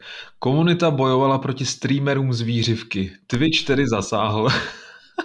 Ano, to je taky taková taky specifická. Skvělý. taky skvělý. Uh, pak se dostáváme k dalšímu tématu, který je hodně populární, a to je zaklínač. Uh, jde hlavně o seriálového zaklínače, což by mohlo být jako zvláštní, ale myslím, že je to daný především tím, že ten, ty herní jako už vyšly, nebo jim odzvonilo de facto v ten moment. A v současnosti vycházejí hlavně seriály a nějaký doprovodní materiály takže tam se, tam se na to taky jako, tam se to čte. A pak tady přichází můj oblíbený dvou, dvojboj. eh, australský McDonald's chtěl rozdávat tematické ovladače PlayStation 5, zapomněl to však oznámit Sony, šlo o chybu. A divák přerušil německou televizní soutěž, protože žádal informace o GTA 6. To jsou taková vlastně ano, společně myslím, že tohle tvoří a se Sumcem a s tím, s tím to tvoří takovou zlatou, zlatou éru, která, kterou bych ještě podtrh poslední asi novinkou, kterou takhle zmíníme a to je moje oblíbená uh, zpráva o tom, že se podnikavec snažil prodat kuřecí nugetu za 10 000 korun. Protože měla vypadat jako postava z Among Us. Ale některý, některý ty titulky, to je prostě zlatý fond, to je, to je prostě, to si můžeš číst před spaním a to tě pobaví. Ano. Je fakt, že některé titulky, uh, ať se jim třeba posmívají čtenáři, tak eh, baví vlastně i nás. A když se ti jako povede něco fakt vypečenýho, když si z něčeho děláš takhle jako dobře legraci. Já tady v tom musím jako udělat shoutout uh, kolegům z Games, který mývají občas novinky jako extrémně vtipně otitulkovaný, takže tam jako fakt dobrá práce, proto se mi hrozně líbí. A samozřejmě někdy jsem prostě rád za takový ty věcný titulky, a vlastně je to takový jako náš boj, nebo můj boj, jak to vlastně, jakým způsobem, eh, jakým způsobem uh, to dělat a jakým způsobem tomu s tomu přistupovat, protože... Ale já si myslím, že třeba i ve světě se, se ty hrany trošku obrousily a že, že i ostatní, nebo ne naše konkurenční, ale že i ostatní média prostě, který nepíšou jenom o hrách, tak se snaží prostě ty titulky prostě vymazlit, hmm. aby donutili prostě toho člověka kliknout, protože spousta lidí dělá to, že že jim ty titulky stačí, jo? že se z titulku dozvědí to, co potřebují a pak na, tu, pak na ten článek nekliknou. To si myslím, že je blbě jo? a že, že my s tím třeba taky se snažíme pracovat tak, abychom neprozradili úplně všechno, abychom motivovali toho čtenáře opravdu kliknout na ten článek, protože pokud se tak nestane, tak, tak je to z naší strany, řekněme, jako chyba, protože, protože nežijeme z toho, že si člověk eh, přečte titulek. Hmm. Vlastně ještě s tím, s tím souvisí samozřejmě to, že já se jako snažím, aby naše titulky nebyly zavádějící, protože to mě jako irituje. A je to jeden z těch uh, z takových těch, řekněme, jako principů toho, jak vlastně tvořit titulky, to je prostě věda, tak uh, i ty závadějící titulky, jak, obecně jako to, co se nazývá jako clickbaitem, tak samozřejmě je jedna z metod, sice neférová, ale ne jak jako nelegální, ale myslím, že tomu se jako vyhybáme, takže pokud vám... Jakože nezavřu za to. to No, dobře, nemysl, nemyslím, jako, že to je jako vyloženě nějaký přečin proti nějaký jako nějaký teď mě nenapadá to správný slovo, jako nějaký morální přečin novináře, jo. Ale jestli teda o něčem takovým můžeme tady mluvit v souvislosti s herní žurnalistikou. Nějaký kodex prostě. Ale, no, jako takový vnitřní kodex náš. Ale byl to problém na, na starém webu, kde jsme mohli dělat jenom velmi krátké titulky, což o čem jsme mluvili několikrát. Hmm. A je fakt, že tam v některých momentech jako to nebylo tak, že bys chtěl jako být zavádějící nebo hrozně nějak jak jako no, občas se prostě neměl možnost jinou, no. Ale občas se prostě nic nevešlo do té, když to bylo složitější sdělení, tak si musel být takový jako stručnější a kusovitější. A někdy prostě to, ten titulek jako nevyzníval tak, jak by úplně měl, což je trochu škoda ale jak říkám, není to náš, nebyl to účel nikdy, aspoň jako z, čist, z jako mého čistého svědomí můžu říct, že to nebyl nikdy můj uh, nějaký můj záměr, aby to tak skončilo. Obzvlášť, když jsme psali o hrách, eh, který měli ano, který mají dlouhý názvy, názvy, pak vznikly a... takový jako krkolomný zkratky a... A, a ideálně, občas... když to byly názvy, které v sobě mají World of, což je docela obvyklivé. Nebo to jsou vlastně takový ty názvy, které jsou jako, že X her má prostě hrozně podobný názvy, nebo se v nich opakují slova. Nebo třeba ty zkratky jsou stejný, že jo? Takže uh, prostě World of Warplanes a World of Warcraft mají, stejnej, mají stejnou zkratku. Ale jako vyrobte tu zkratku, když vlastně vám takovýhle, takovýhle název, univerzálně známý, vám zabere polovinu titulku. Na tohle je expert Radek, ten udělá zkratku i tam, kde není ano. potřeba. ano, občas se ten umě vyrábět zkratky opravdu bizarních věcí, ze kterých vůbec jako ne... Zase nás, nás prostě na škole učí, že zkratku nemáš použít v momentě, kdy nejde o něco, co je opravdu jako univerzálně uh, známý. Takže ano, třeba NATO, uh, USA, tyhle ty věci, jako samozřejmě se počítá, že to fakt ví každý zhruba, co to je. Mm. A navíc neexistuje milion nějakých alternativ, který to můžou taky znamenat. Ale u nějakého nějaký jako uh, RV, RVS, Ž a takových těch jako třeba věcí, které jsou nějaký oborový, tak tam to prostě používat nemáme správně. A dneska už nemáme důvod, dneska už nemáme důvod, proč to používat. U her zase tam taky jako aplikujeme to, že samozřejmě některé věci zkrátíme, jako každý ví, co znamená COD. GTA. A není, ano, GTA. Uh, AC, ještě budíš a nějaký jako zkratky DLCček, teda datadisků pro Vovko, jsou taky celkem univerzální. Některé věci prostě jako jsou, ale jsou zase zkratky, kde jako se úplně nevyplatí po nich šahat, protože fakt pak není jasný, co to je za hru, nebo je to něco, něco jako hodně níž. Vlastně Mně se moc líbí titulek GTA Online se potýká s vlnou hráčů, kteří hodiny chodí v kruhu. To bych prostě já třeba na to kliknul, protože mě to zajímá, proč sakra chodí v kruhu. A to bych normálně, kdybych si tohle přečetl před spaním, jenom ten titulek, tak bych potom neusnul, protože bych pořád přemýšlel nad tím, proč sakra chodí v kruhu. to je parádní. Je tady, je tady ještě vlastně uh, super titulek, nebo to ne, nesouvisí vlastně s titulkem, to jsem chtěl zmínit, protože jde o, o věc, kterou která tady svítí mezi těma 2021, eh, že jednou z asi 50 nebo 100 nejčtenějších novinek vůbec je eh, text z roku 2014. Je to novinka, že Kingdom Come vybralo milion liber, eh, napsal to Zdeněk a vede si opravdu dobře, má třeba víc, nebo četla se třeba líp, než to, že Ubisoft odhalil Avatara novýho, nebo že unikly nějaký materiály k Battlefieldu 5 uh, teda 6 nebo 2042, ano, aby se, protože se v dnešní době hry velmi zajímavě číslují.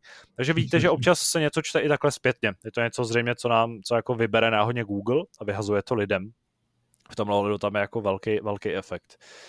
Takže to by byly každopádně, každopádně se neřídíme nějakými Google trendy a, a, a tím, co se zrovna jako nejvíc vyhledává třeba v, v herním branži, takhle, takhle rozhodně nepracujeme, aby bylo jasno teda. Uh, hele, mrkáme tady do článků. Tady jsem teďka upřímně teda překvapený já sám, jo. Asi jsem překvapí, že jedním z nejčtenějších článků je náš vítací, vítací článek eh, s novým webem. Ale zřejmě neuhodneš a zkuste to i vy uhodnout. Vzpomeňte si, co jsme teďka, pokud jste třeba naši věrní čtenáři, tak si vzpomeňte na to, uh, který, který články u nás čtete. Eh, článek je obecně nějaký jako dojem, je to Q&A, jsou to rozhovory, jsou to nějaký témata, a nebo to jsou recenze hardwareu. To říct, tam bohužel jako nemáme pro to víc tagů. Prostě cokoliv, co není recenze, uh, tak je článek, jsou to i preview. Tak schválně si teďka zkuste typnout, co to je, si to Kubo zkus taky. A doufám, že jsi to teda nenašel teďka sám, protože ty máš často do tý... Je to recenze nějakýho jako limitovaný edice klávesnice s nějakou jako korejskou, s nějakou kapelou uh, League of Legends od Radka. Já se teďka poslední dobou Radkovi trochu posmívám, máme spolu takový tře ohledně uh, recenzí hardwareu, ale po tomhle musím asi jako smeknout, smeknout klobouček. Wow, tak to napsal dobře teda. Další nejčtenější článek je rozhovor s Jakubem Hamarim, který zpracoval Aleš, ten bod zajímavá věc, pokud vás zajímá herní testing, tak si to určitě najděte. A velmi dobře se čtou třeba naše, naše Q&A, tam chápu, že je asi zajímavý to, že prostě si můžete dozvědět něco o tom, jak máme rádi, jak máme rádi e, nějaký konkrétní hry a na co vzpomínáme. Jo, tam je to fajn, že je to hodně osobní, že, že, že to občas rezonuje s tím, co zažívají i naši čtenáři, takže tam, tam je to fajn. No. To byl docela dobrý nápad na, na ten formát. A můžu vypíchnout třeba uh, ko, uh, Vovko, to se dobře četlo. A samozřejmě jsou tady i schrnutí z, z uh, streamů, z E3 se výborně četly, takže tady asi žádný zásadnější překvapení není. Je tady teda další recenze nějakého notebooku. Musím říct, že tady teda mě v čísla vyvádějí z mýho omylu, že uh, recenze notebooků nejsou příliš jako zajímavý pro lidi, ale zřejmě jsou. Takže mm-hmm. tady dlužím Radkovi omluvu. Já se nebudu cítit zase do těch nejméně čtených, naopak, protože tam se vlastně v tom docela těžko, těžko bádá. Přijdeme k tomu poslednímu, eh, než se ještě pustíme do nějakého, jako, nějakého kontextu. Eh, a to jsou recenze. V recenzích eh, je taky nějaký... OK. Teď to mám trošku tady gulášek, ale nevadí. Tak, musíme si to zase seřadit. Vede nám Hobo Tough Life. Ano, to je, to je totální evergreen. My se teda zaseknul systém, jo, což je taky mimochodem taková hezká, hezká záležitost. Takže mějte vteřinku. tak. Seřadíme si to. Ano, naprostou, jako naprosto suverénním lídrem je recenze Hobouta Life. S velkým opět, teda. Opět asi můžu zmínit, že jako nechci křivdit autorům, ale myslím, že tady jako tím zájem způsobil titulek ve kterém padlo slovo Ostrava a to myslím, že je velké lákadlo. Uh, dokonce prý ta recenze byla sdílena i na nějakých jako skupinách o životě v Ostravě, což samozřejmě, se to takhle jako nějak při, jako přirozeně proroste i do nějakých komunit, tak v ten moment to jako funguje moc hezky. Ale ano, tam jsem Alešove, Aleše prostě ještě jednou poplácat po jeho bezdomoveckých zádech, tohle se povedlo. Na druhém místě je Zaklínač, Monster Slayer, nikoliv uh, seriál nebo nějaká hra, protože mm-hmm. samozřejmě vycházely už dávno, ale uh, Monster Slayer vás zřejmě zajímal, takže i Zdeněk zaúřadoval. Uh, třetí je Ratchet, uh, Rift Apart, ale co mě třeba jako překvapuje, tak že mezi Ratcheta a Returnal se vklínil Biomutant, no. což je hra, která v mých očích nedopadla úplně jak, mohl, jak nejlíp jak mohla. A navíc mi nepřijde, že by to byl až tak velký hit, ale četlo se výborně. Já si myslím, že mezi hráči byl docela očekávaný právě, tak se to asi možná podepsalo na tom, že se snažili zjistit, jak si teda nakonec vede. No. Hmm.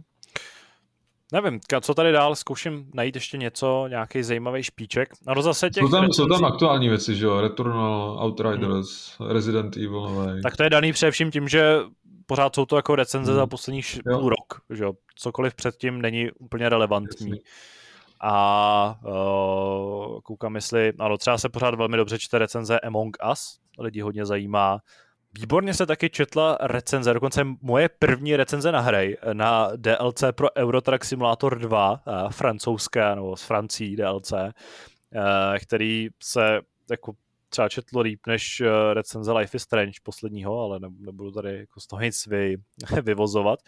A ano, obecně zase tady přichází ty momenty, kdy uh, jde o nějakou zřejmě záležitost, která lidi zajímá a, Google jim to nějakým způsobem naservíruje jako na stříbrném podnose. Ale máte tím myslím, že jste získali nějakou představu o tom, jaký jsou ty nejzajímavější věci. Uh, doufám, že jsme to neprozradili na sebe moc, ale myslím, že neuškodí vás nechat trošku nahlédnout pod pokličku toho, z čeho vlastně vycházíme, když uh, píšeme naše texty, myslím, že to je docela unikátní možnost toho si poslechnout, eh, jak si vlastně vedou jednotlivý témata, jak některé věci můžou najednou jako vybuchnout, jak vás můžou zaujmout a uh, vlastně nevím, co k tomu teďka jako dodat. Máš nějaký, nějaký Ale našel jsem ještě jednu zajímavost. Eh, recenze na It Takes Two. Ta by se ve finále řadila mnohem výš, protože byla rozdělená na dvě části. Na, na tvůj pohled a na, na část od Davida. No ale tak tam zase v ideálním případě počítáme s tím, že se lidi jako přečetli v obě ty no, pohledy. No, jasně, jasně. Oba ty pohledy. A to je mimochodem také recenze, která ještě vyšla na původním webu, takže tam úplně nebude, nebude ten výsledek, uh, výsledek relevantní. Je trochu škoda, že se tady nemůžeme srovnat hezky jako hezky uh, po pořadě všechno, ale, ale nevadí.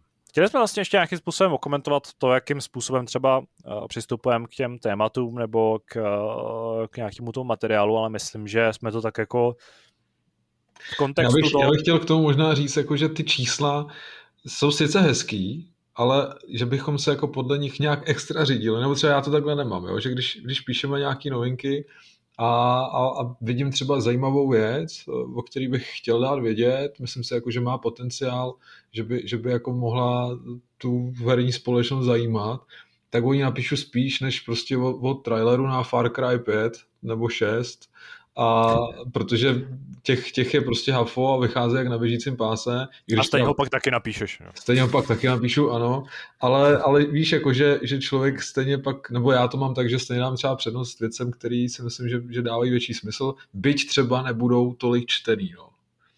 Ještě je zajímavost, kterou jsem chtěl vlastně zmínit uh, nakonec, uh, že pokud vám přijde trochu zvláštní, že se u nás nediskutuje a nekomentuje, a přijde vám, že by to třeba mohlo vyplývat z toho, že prostě už ty texty nikdo nečte, tak je pravdou opak, protože paradoxně třeba právě Witcher, Monster Slayer, což je druhá nejčtenější recenze, a myslím, že to je jedna z nejčtenějších, asi je to taky zároveň i třetí nebo druhý nejčtenější článek vůbec na celém novým, tak nemá ani jeden komentář. Takže hmm. přitom samozřejmě ty čísla jako nejsou špatný. Takže uh, prostě to spolu, jako vůbec tam není žádná korelace toho, že by jako někde bylo víc komentářů a někde méně, podle toho, kolik uh, lidí si to daný téma přečetlo. Možná je to nějakým diskuzním potenciálem, nevím, ale pokud jste čtenáři, tak na vás apelu, nebojte se přihlásit, registrovat a komentovat, ať uh, se nám trochu rozproudí diskuze my jsme rádi, když pod texty našimi vidíme nějaké reakce, nějakou, nějakou emoci, nějaké připomínky a, myslím, že jsou pak rádi ostatní, když se k ním můžou vyjádřit a třeba se pohádat, nebo třeba uh, dát nějaký paleček nahoru. To Zvednout prostě si trošku tlak prostě, no teď to je ano, to k tomu internet, od toho ten internet máme. No, myslím, že se od tohle z toho velmi zvláštního, uh, možná trochu ožehavého tématu, já fakt doufám, že jsme teďka jako neprozradili moc, že to z toho nebude žádný, problém. Ale uh, čísla nezazněla, tak si myslím, že v pohodě. Uh, chtěli jsme jenom, aby jsme, nebo chtěli jsme, abyste trochu nahlédli pod pokličku toho, jak to vypadá a myslím, že se můžeme posunout k našemu dalšímu tématu.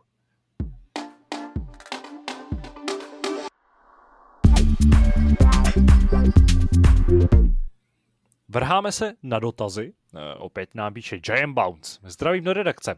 Tentokrát mám zajímavou příhodu a jeden dotaz s doporučením na závěr. Začněme příhodou. Jelikož jsem představoval nábytek v bytě, tak jsem musel odpojit konzole od sítě.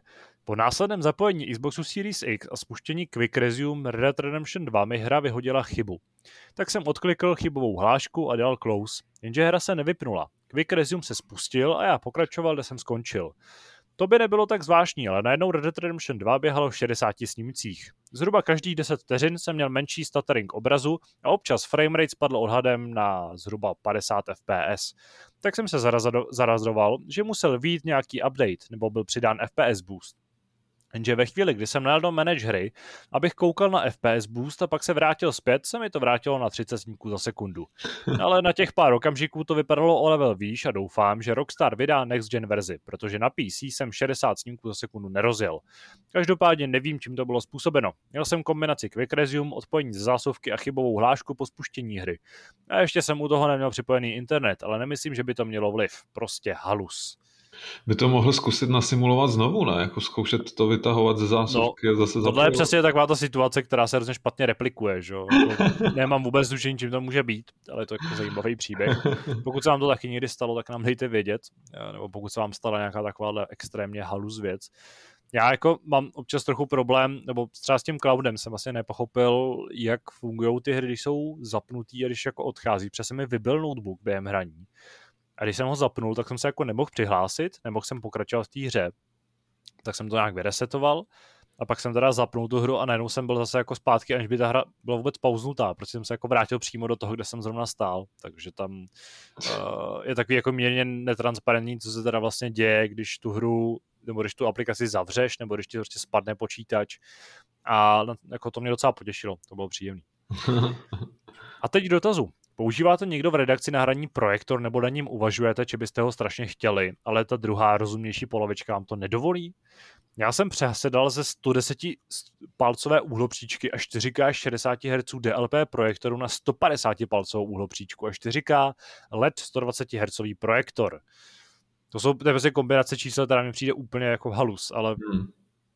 S manželkou jsme naštěstí problém neměl, protože taky hraje hry. Poznámka v Demon Soul se dostala dál než já. To máme zřejmě zru, velmi zručnou hráčku a také z toho také nadšená. Kdo nechce utracet miliony za obří televizi, chce se zbavit koncesionářských poplatků a je ochoten zatemnit místnost i přes den, tak můžu maximálně doporučit. Hrát na 3,8 metrů úhlopříčce Tsushimu, Horizon Zero Dawn, Microsoft Flight Simulator či Forzu je fakt zážitek. Pro představu přikládám foto opravdu eh, s pozdravem Jam Bounce. Čtenář nám opravdu poslal foto, jak stojí před uh, obrazovkou, která na úhlopříčku je výrazně, výrazně vyšší nebo delší než on.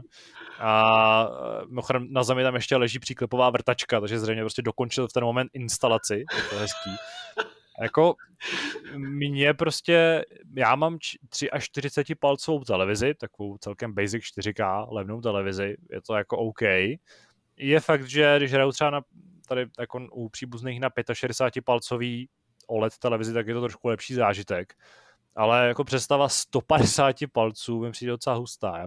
Já, by, já jsem vždycky chtěl zkusit uh, a vím, že teďka jsem někde viděl nabídku, že si to jako můžeš zaplatit a že to pak jde. Bylo to myslím, že v době, kdy byly zavřený kina, protože jsem se chtěl zkusit připojit konzoli v kinosále a hrát na tom jako v obrovském plátně. To je tím, sen, to je sen. To je prostě, to je fakt sen a to, to jako chci zažít. To musel být velmi, velmi cool zážitek. A dopátral se, kolik to stojí pro nájem sálu? Uh, já myslím, že tohle byla nějaká nabídka nějakého celkem jako velkého multiplexu a byla to vlastně cena dohodou, že to můžeš jako pronajmout nějakýkoliv... Uh, je to na... tak velká cena, že to ani nebudu zveřejňovat.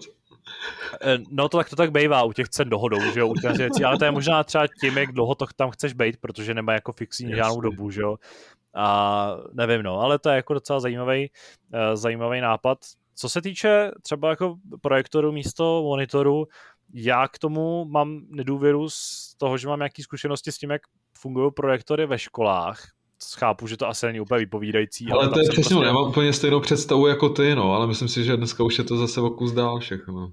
Jako představa toho, jak vypadá ten obraz, tak prostě hmm. přijde, že na tom monitoru je to lepší. Ale Hlavně třeba... musíš mít třeba úplně zatemněno, ne, si myslím, jako aby, aby to... No jasně, musíš prostě mít co nejlepší ty světelné podmínky v té místnosti, aby to jako za něco stálo. Ale jako známá si chce kupovat uh, projektor, protože nemá v pokoji vlastně no, v bytě nemá místo na klasickou televizi. Ne, že by jako neměla vyloženě prostor, ale prostě tam není žádný vhodný místo. Ale chce prostě do, jako do, do, do chodby v podstatě, nebo tam, kde ústí chodba do velký jako obejváku slash kuchyně, tak chce pověsit, proje, eh, chce pověsit plátno, hmm. aby se dalo srolovat a zmizet, jako nepřekáželo. A za gauč projektora je to docela cool nápad. A no. zase je tam problém v tom teda, že i projektory jsou celkem jako nákladná, nákladná záležitost. Ale je fakt, že eh, v rámci nějakého toho poměru jako úhlopříčky a ceny pořizovací, tak asi projektor je výrazně jako výhodnější, protože 110 palců podle mě televize jako neexistuje, maximálně to jsou takový ty jako skládací a 4 a 150 palců už jako tuplem ne, to už jsou opravdu jako, to jsou nějaký billboardy reklamní, mm-hmm. jsou mhm. hnusný, že jo. Já vím, že takhle hraje Martin Cinek, ten má hráčský doupě zařízený eh, sám pro sebe jenom a, a, a má tam v tom svém kutlochu taky, taky plátno a je spokojený, taky si to chválí. Jo, tak na, nebo třeba na sledování filmů, to musí být mm. docela, docela cool záležitost. Uh, to mimochodem připomnělo, že jsme nedávno zabrousili do obchodu Samsungu, protože jsme si chtěli prohlídnout ty uh, ohybací telefony a měli tam vystavený ty svoje dvě jako nejzajímavější televize. Jednak to se umí otáčet do jako horizontální eh, pol, pol, polohy. Mm-hmm. To je super, co když se to sledovat náš pořad týden v kostce, který vyšel před dvěma hodinami. A je to jako cool, se to tak hezky elegantně otočí a všechno se tam jak přerovná. Ale zase, že by si kupoval takhle drahou televizi jenom proto, abych mohl koukat na TikTokový videa. A tak někdo to zase třeba může používat k práci, ne? Potom, že to máš jako místo toho druhého monitoru, který máš taky v téhle poloze třeba. No, ale tak ten stojí jako desetinu podle mě a, a máš ho hmm. prostě na sto. Nevím, nemám pro tohle úplně jako využití, kromě toho, že to je jako efektní. Tak uh, to moc nechápu, ale co se mi teda fakt líbí, tak je ta televize, která je jako obraz v podstatě, že to jako má ten dřevěný rám a je to zasazený do, jako na zeď a má to takový ne, hrozně nenápadný kabel. A to teda vypadá fakt krásně. Aha. To se mi líbí. Není to tak, jako, je to dražší než normální televize, je tam prostě velký docela příplatek za to, že to je elegantní. Ale je fakt, že kdybych si jako měl nějaký designový obejvák, a chtěl bych v něm mít něco jako hezkýho, tak tahle televize je fakt jako krásná věc. Co je jako problém pro hráče, pokud chceš hrát v obyváku, tak je třeba to, že eh, jako do ní zapojit nějakou konzoli, tak tam už bude ten nezhledný jeden no, kabel. Že? Překáže, že by to jako zasekal do zdi, což už určitě jako celkem divoký řešení, eh, jenom kvůli tomu, aby to tam vypadalo hezky, ale tak jako všechno jde ale samozřejmě pak, když potřebuješ zapojit nějaký další, teda tam prostě do Forty zapojit třeba všechny jako HDMIčka a mít je vysunutý, vytažený ven, že jo. Hmm. A mhm. pak to přepínat, uh, přepínat na konzolích, ale jako tohle je taková hezká věc a je to zajímavá suvka. Jako je fakt, že bych o tom přemýšlel, kdybych měl přesně to herní doupě, nebo bych měl prostě doma obří stěnu, opravdu obří nějaký prostor a chtěl do něj televizi. Třeba jako rodiče mají doma obrovský obejvák, ve kterém skoro nic není. A tam, kde by si udělali nějaký jaký domácí kino, nějakou pořádnou velký projektor a obří, eh, teda pořádně velký plátno s nějakým výkonným projektorem, tak by se tam dali dělat pořádný jako eh, kino promítání. Tam jako mají teďka 65 palcovou nebo 60 palcovou televizi, nejsem si jistý. A stejně tam působí jak takový ty, co se třeba voz, co si vozili na hory, takový ty malý televize, nebo to mají některý lidi v kuchyních z mě neznámého jo, důvodu. Jo, myslíš, no. No, to je taky kultura, kterou nechápu dodnes, úplně jako mimo, že lidi mají, eh, a jako já jsem to viděl u spousty lidí, že mají v kuchyni ještě jednu televizi a jako běží vlastně celý den třeba při vaření nebo nevím, při pití kafe, což mi přijde trošku jako bizár, ale... uh, Kulisa, no. Ano, to je jaký, takový specifikum.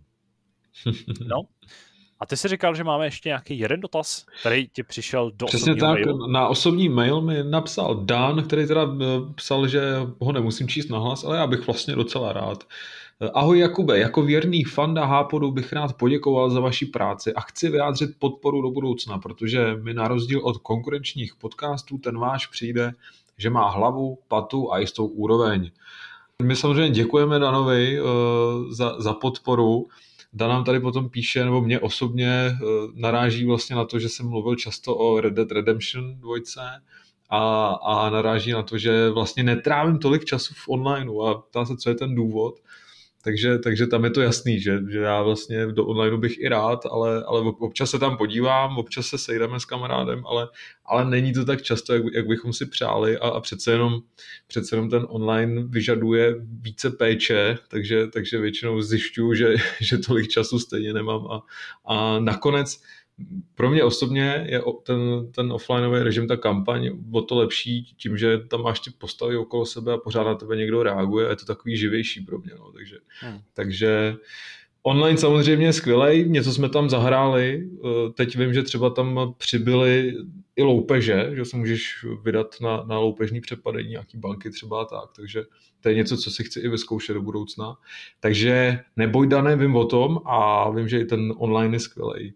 Navíc Dan mi dokonce tady radí, jak jsem se minule tady rozpovídal o pěstování čili, tak Dan mi tady poradil dokonce jednu odrůdu, která nevyžaduje příliš péče a má, má dobrý výnos. Takže, takže Dané, moc krát ti děkuju a, a slibuju ti, že, že to s tím pěstováním teda ještě nezabalím.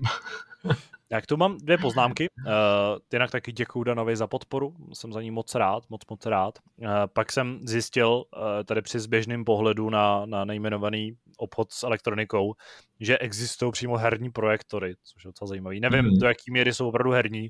Čekal jsem, že to budou nějaké věci od Razeru, který svítějí a blikají, ale jsou to prostě projektory. Uh, všechny navíc od Epsonu.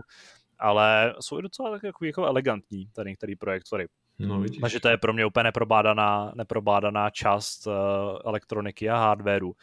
A vlastně k těm paprikám hm, jsem chtěl jako zmínit, že my taky uh, vlastně v rodně, nebo aspoň já a přítelkyně rodiče jsou velký fanoušci pálivýho. A loni už byl jako velkopěstírna, kde jsme měli asi pět nebo šest odrůd, z čehož teda jako některý pálili tak jako Uh, trochu, že to je mm-hmm. něco jako když si dáš pálivý jídlo v české restauraci, což znamená, že to tak jako pošimrá trošku a možná to Level pálivý kečup. Uh, no, prostě, no. Já jsem to tady chtěl kopnout do toho, že Češi neumějí dělat pálivý jídlo, bohužel. Uh, pokud na to vloženě nejsou specializovaný a to, co je pikantní, tak mi přijde opravdu směšný, co se jako vyrábí u nás třeba v restauraci, no, co dostanete většinou i v tajských a čínských restauracích ale z těch jako nejpále, nebo z těch, co pálili trochu, tak zbytek nepál skoro vůbec. Tam některé odrůdy byly opravdu jako sladká paprika.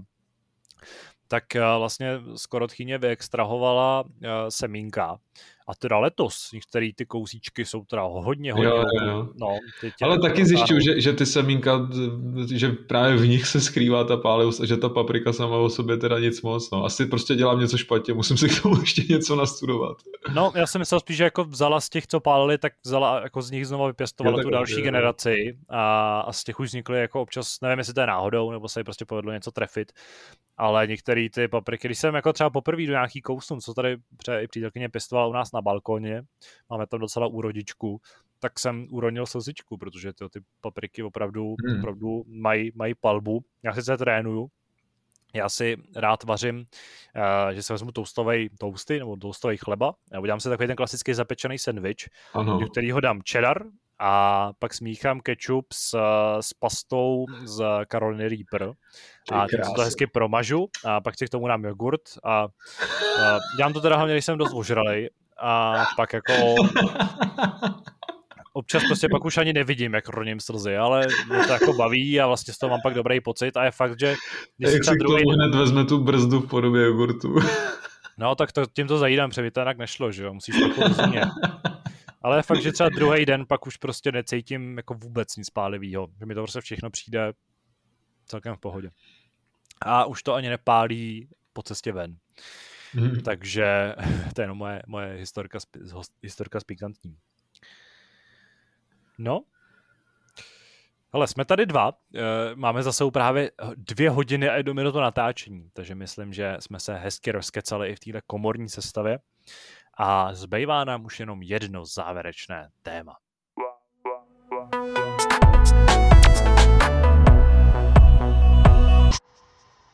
Závěrečné téma se jako vždy bude týkat nejlepších nebo nejhorších zážitků z uplynulého týdne, protože jsme se tady sešli uh, vlastně oba, kdy jsme uh, se povídali i před sedmi dny. Uh, já to rovnou odpálím, protože mám jak ten nejlepší, tak nejhorší zážitek. Nejhorší zážitek je moje zdraví, uh, protože jak jsem se tady minule ptal, jakýmu zdraví se těší, tak já jsem pořád tak jako na půl cesty mezi uzdravením a nemocí. Není mi tak blbě, jak mi bylo třeba minule, ale uh, zhruba týden už bojuju s rýmou a takovým mírným škrábáním v krku s tím, že se vždycky ráno probudím, je to špatný, večer jdu spát, je to celkem v pohodě. A ať si dělám, co dělám, tak se toho prostě nemůžu zbavit, takže eh, to ještě jednou připomenu, že prostě debilní, debilní zdraví, nemám ho rád, už, už jdi pryč nemoc, už chci být zdravý a chci, chci prostě eh, plnou sílu a chci normálně mluvit a nezakuckávat se když prostě se snažím říct právě nějakou komplikovanější, delší větu, tak vlastně ani nestíhám lapat po dechu, protože mě prostě v tom krku uh, nějaká ta překážka vždycky jako vysuší, vyláme a pak se jako zalknu. To máš z toho čili. nepříjemný. Ano, to nemám z čili, bohužel. Jako ani poctivě vypalování eh, červa, jak se tak říká, tak nevedlo k žádnému, žádnému účinku.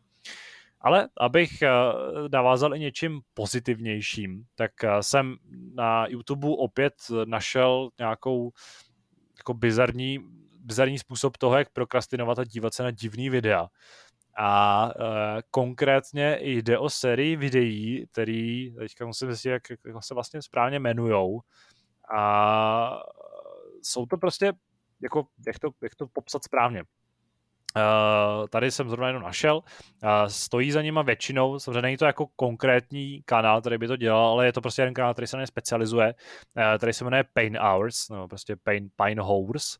Uh, jsou to vlastně série videí, tady to na se třeba jmenuje You're in a bathroom at a 2013 party, což je prostě video, který jako simuluje to, že seš na záchodě na nějakým večírku v nějakém určitém roce. Takže v praxi to znamená, že prostě někdo vzal písničky, které v té době třeba hodně hrály na, na akcích a nějakým způsobem je jako za, tak jako zaduněl, zatemnil, jako kdybys prostě byl v nějaké místnosti uzavřený a jen tak hráli v pozadí. A mně to přijde jako strašně melancholický a takový zvláštní a vlastně když si najdete nějaký ročník, kdy jste třeba vy právě chodili na party, když jste třeba trávili na nějakých house zábavách jako spoustu času, ale zároveň jste tro, jako já, to, že jste trošku asociální divno člověk a třeba jste rádi se zavřeli na záchodě, aby jako kolem vás nebylo tolik lidí, protože jste z toho měli trochu traumátko. A jenom jste poslouchali, jak jako duní ta hudba nějakou tou, nějakou tou e, místností, tak uh, tohle je taková, takový zajímavý způsob, jak se jako vrátit časem. A, a to je jsou hudba teda, nebo? Je to jenom hudba a k tomu je obrázek. Prostě... že, že, jako sedíš tam, přímo, že tam někdo sedí na záchodě a chodí tam uh, lidi dobově oblečení a tak dále. Ne, to ne, je to prostě statický obrázek, tady typicky jsou uh. nějaký jako umyvadla někde v nějaký zeleně podsvícené místnosti.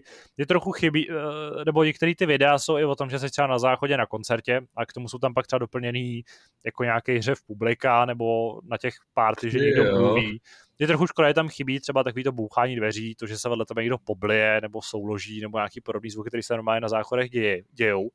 Ale je to vlastně jako taková zajímavá nostalgická záležitost. Trochu mě mrzí, že jsem to poslal nadšeně Alešovi, protože jsem měl pocit, že on je takový soulmate, takový člověk, který ty věci taky má rád. A on mi odpověděl s tím, že tady je vidět ten rozdíl mezi generacemi a už mi nikdy nepiš. Takže pak to teda napravil tím, že, že, že to vlastně, že to není tak špatný. a uh, existují i další metody, nebo existují i další varianty, uh, třeba s tím, že v pozadí je bouřka, nebo že jako prší za oknem, nebo že prší na okna auta a e, v pozadí zní motor, e, to vlastně evokovat takový ten road trip. A stačí zavřít oči. Stačí zavřít oči, přinést se na chvíli do nějakého toho místa. Musím říct, že tohle je fakt jako takový zajímavý způsob, jak vypnout a jak jako poslouchat hudbu trochu jiným způsobem. Hmm. Pro spoustu lidí to asi musí být úplný bizár, ale pro mě třeba Teď si myslím, že to byl uh, eh, 2012, ještě existuje, je to rozdělení třeba na klasický party a na letní party, tak uh, letní party 2012 je pro mě taková trošku nostalgická záležitost. Je to samozřejmě postavený na nostalgii, pokud posloucháte nějaké aktuální věci, uh, nebo posloucháte naopak něco, co je jako až moc starý, tak to na vás jako nemá žádný efekt, ale když si najdete něco, co prostě vám takhle hezky zapadá do toho vašeho, do těch vašich vzpomínek na nějakou muziku, tak uh, je to docela příjemný zážitek. Pěkné, pěkné. No já na tebe navážu, my jsme byli minulý týden po dlouhý době na výstavě v Karlíně, na výstavě, která se jmenuje Bylo nebylo.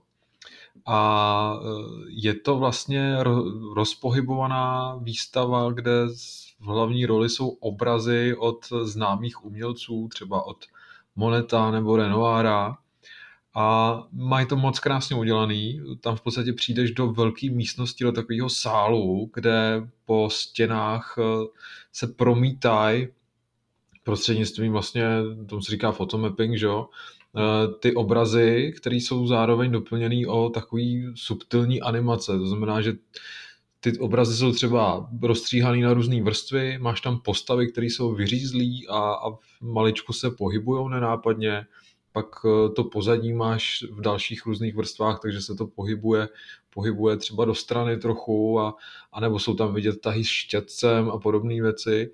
A jako moc hezký, je tam, je tam k tomu udělaný i moc pěkný uh, hudební podkres, takže tam sedíš a tím, že se to promítá vlastně i na zem a všude okolo tebe, tak seš v podstatě součástí těch obrazů a můžeš, můžeš se kochat kolem sebe. Uh, to je ten jeden cyklus vlastně, kde máš asi šest různých eh, umělců, myslím, a od každého tam je víc obrazů, tak zabere možná třeba 40 minut, bych řekl. A bylo to moc příjemné. Jako fakt doporučuji, kdo se, kdo se zajímá o nějaký takovýhle alternativní, eh, alternativní formy prezentace eh, tradičních, tradičních děl, tak, tak tohle bylo moc fajn a za ty prachy to rozhodně stojí. A bude ta výstava končit, myslím, takže, takže neotálejte a pokud, pokud eh, vás tohle zaujalo, tak vyražte co nejdřív. No, tak tu máme další hápot s pořadovým číslem 813. Já moc děkuji Kubovi, že se ho se mnou zúčastnil. Taky díky, Tadeáši.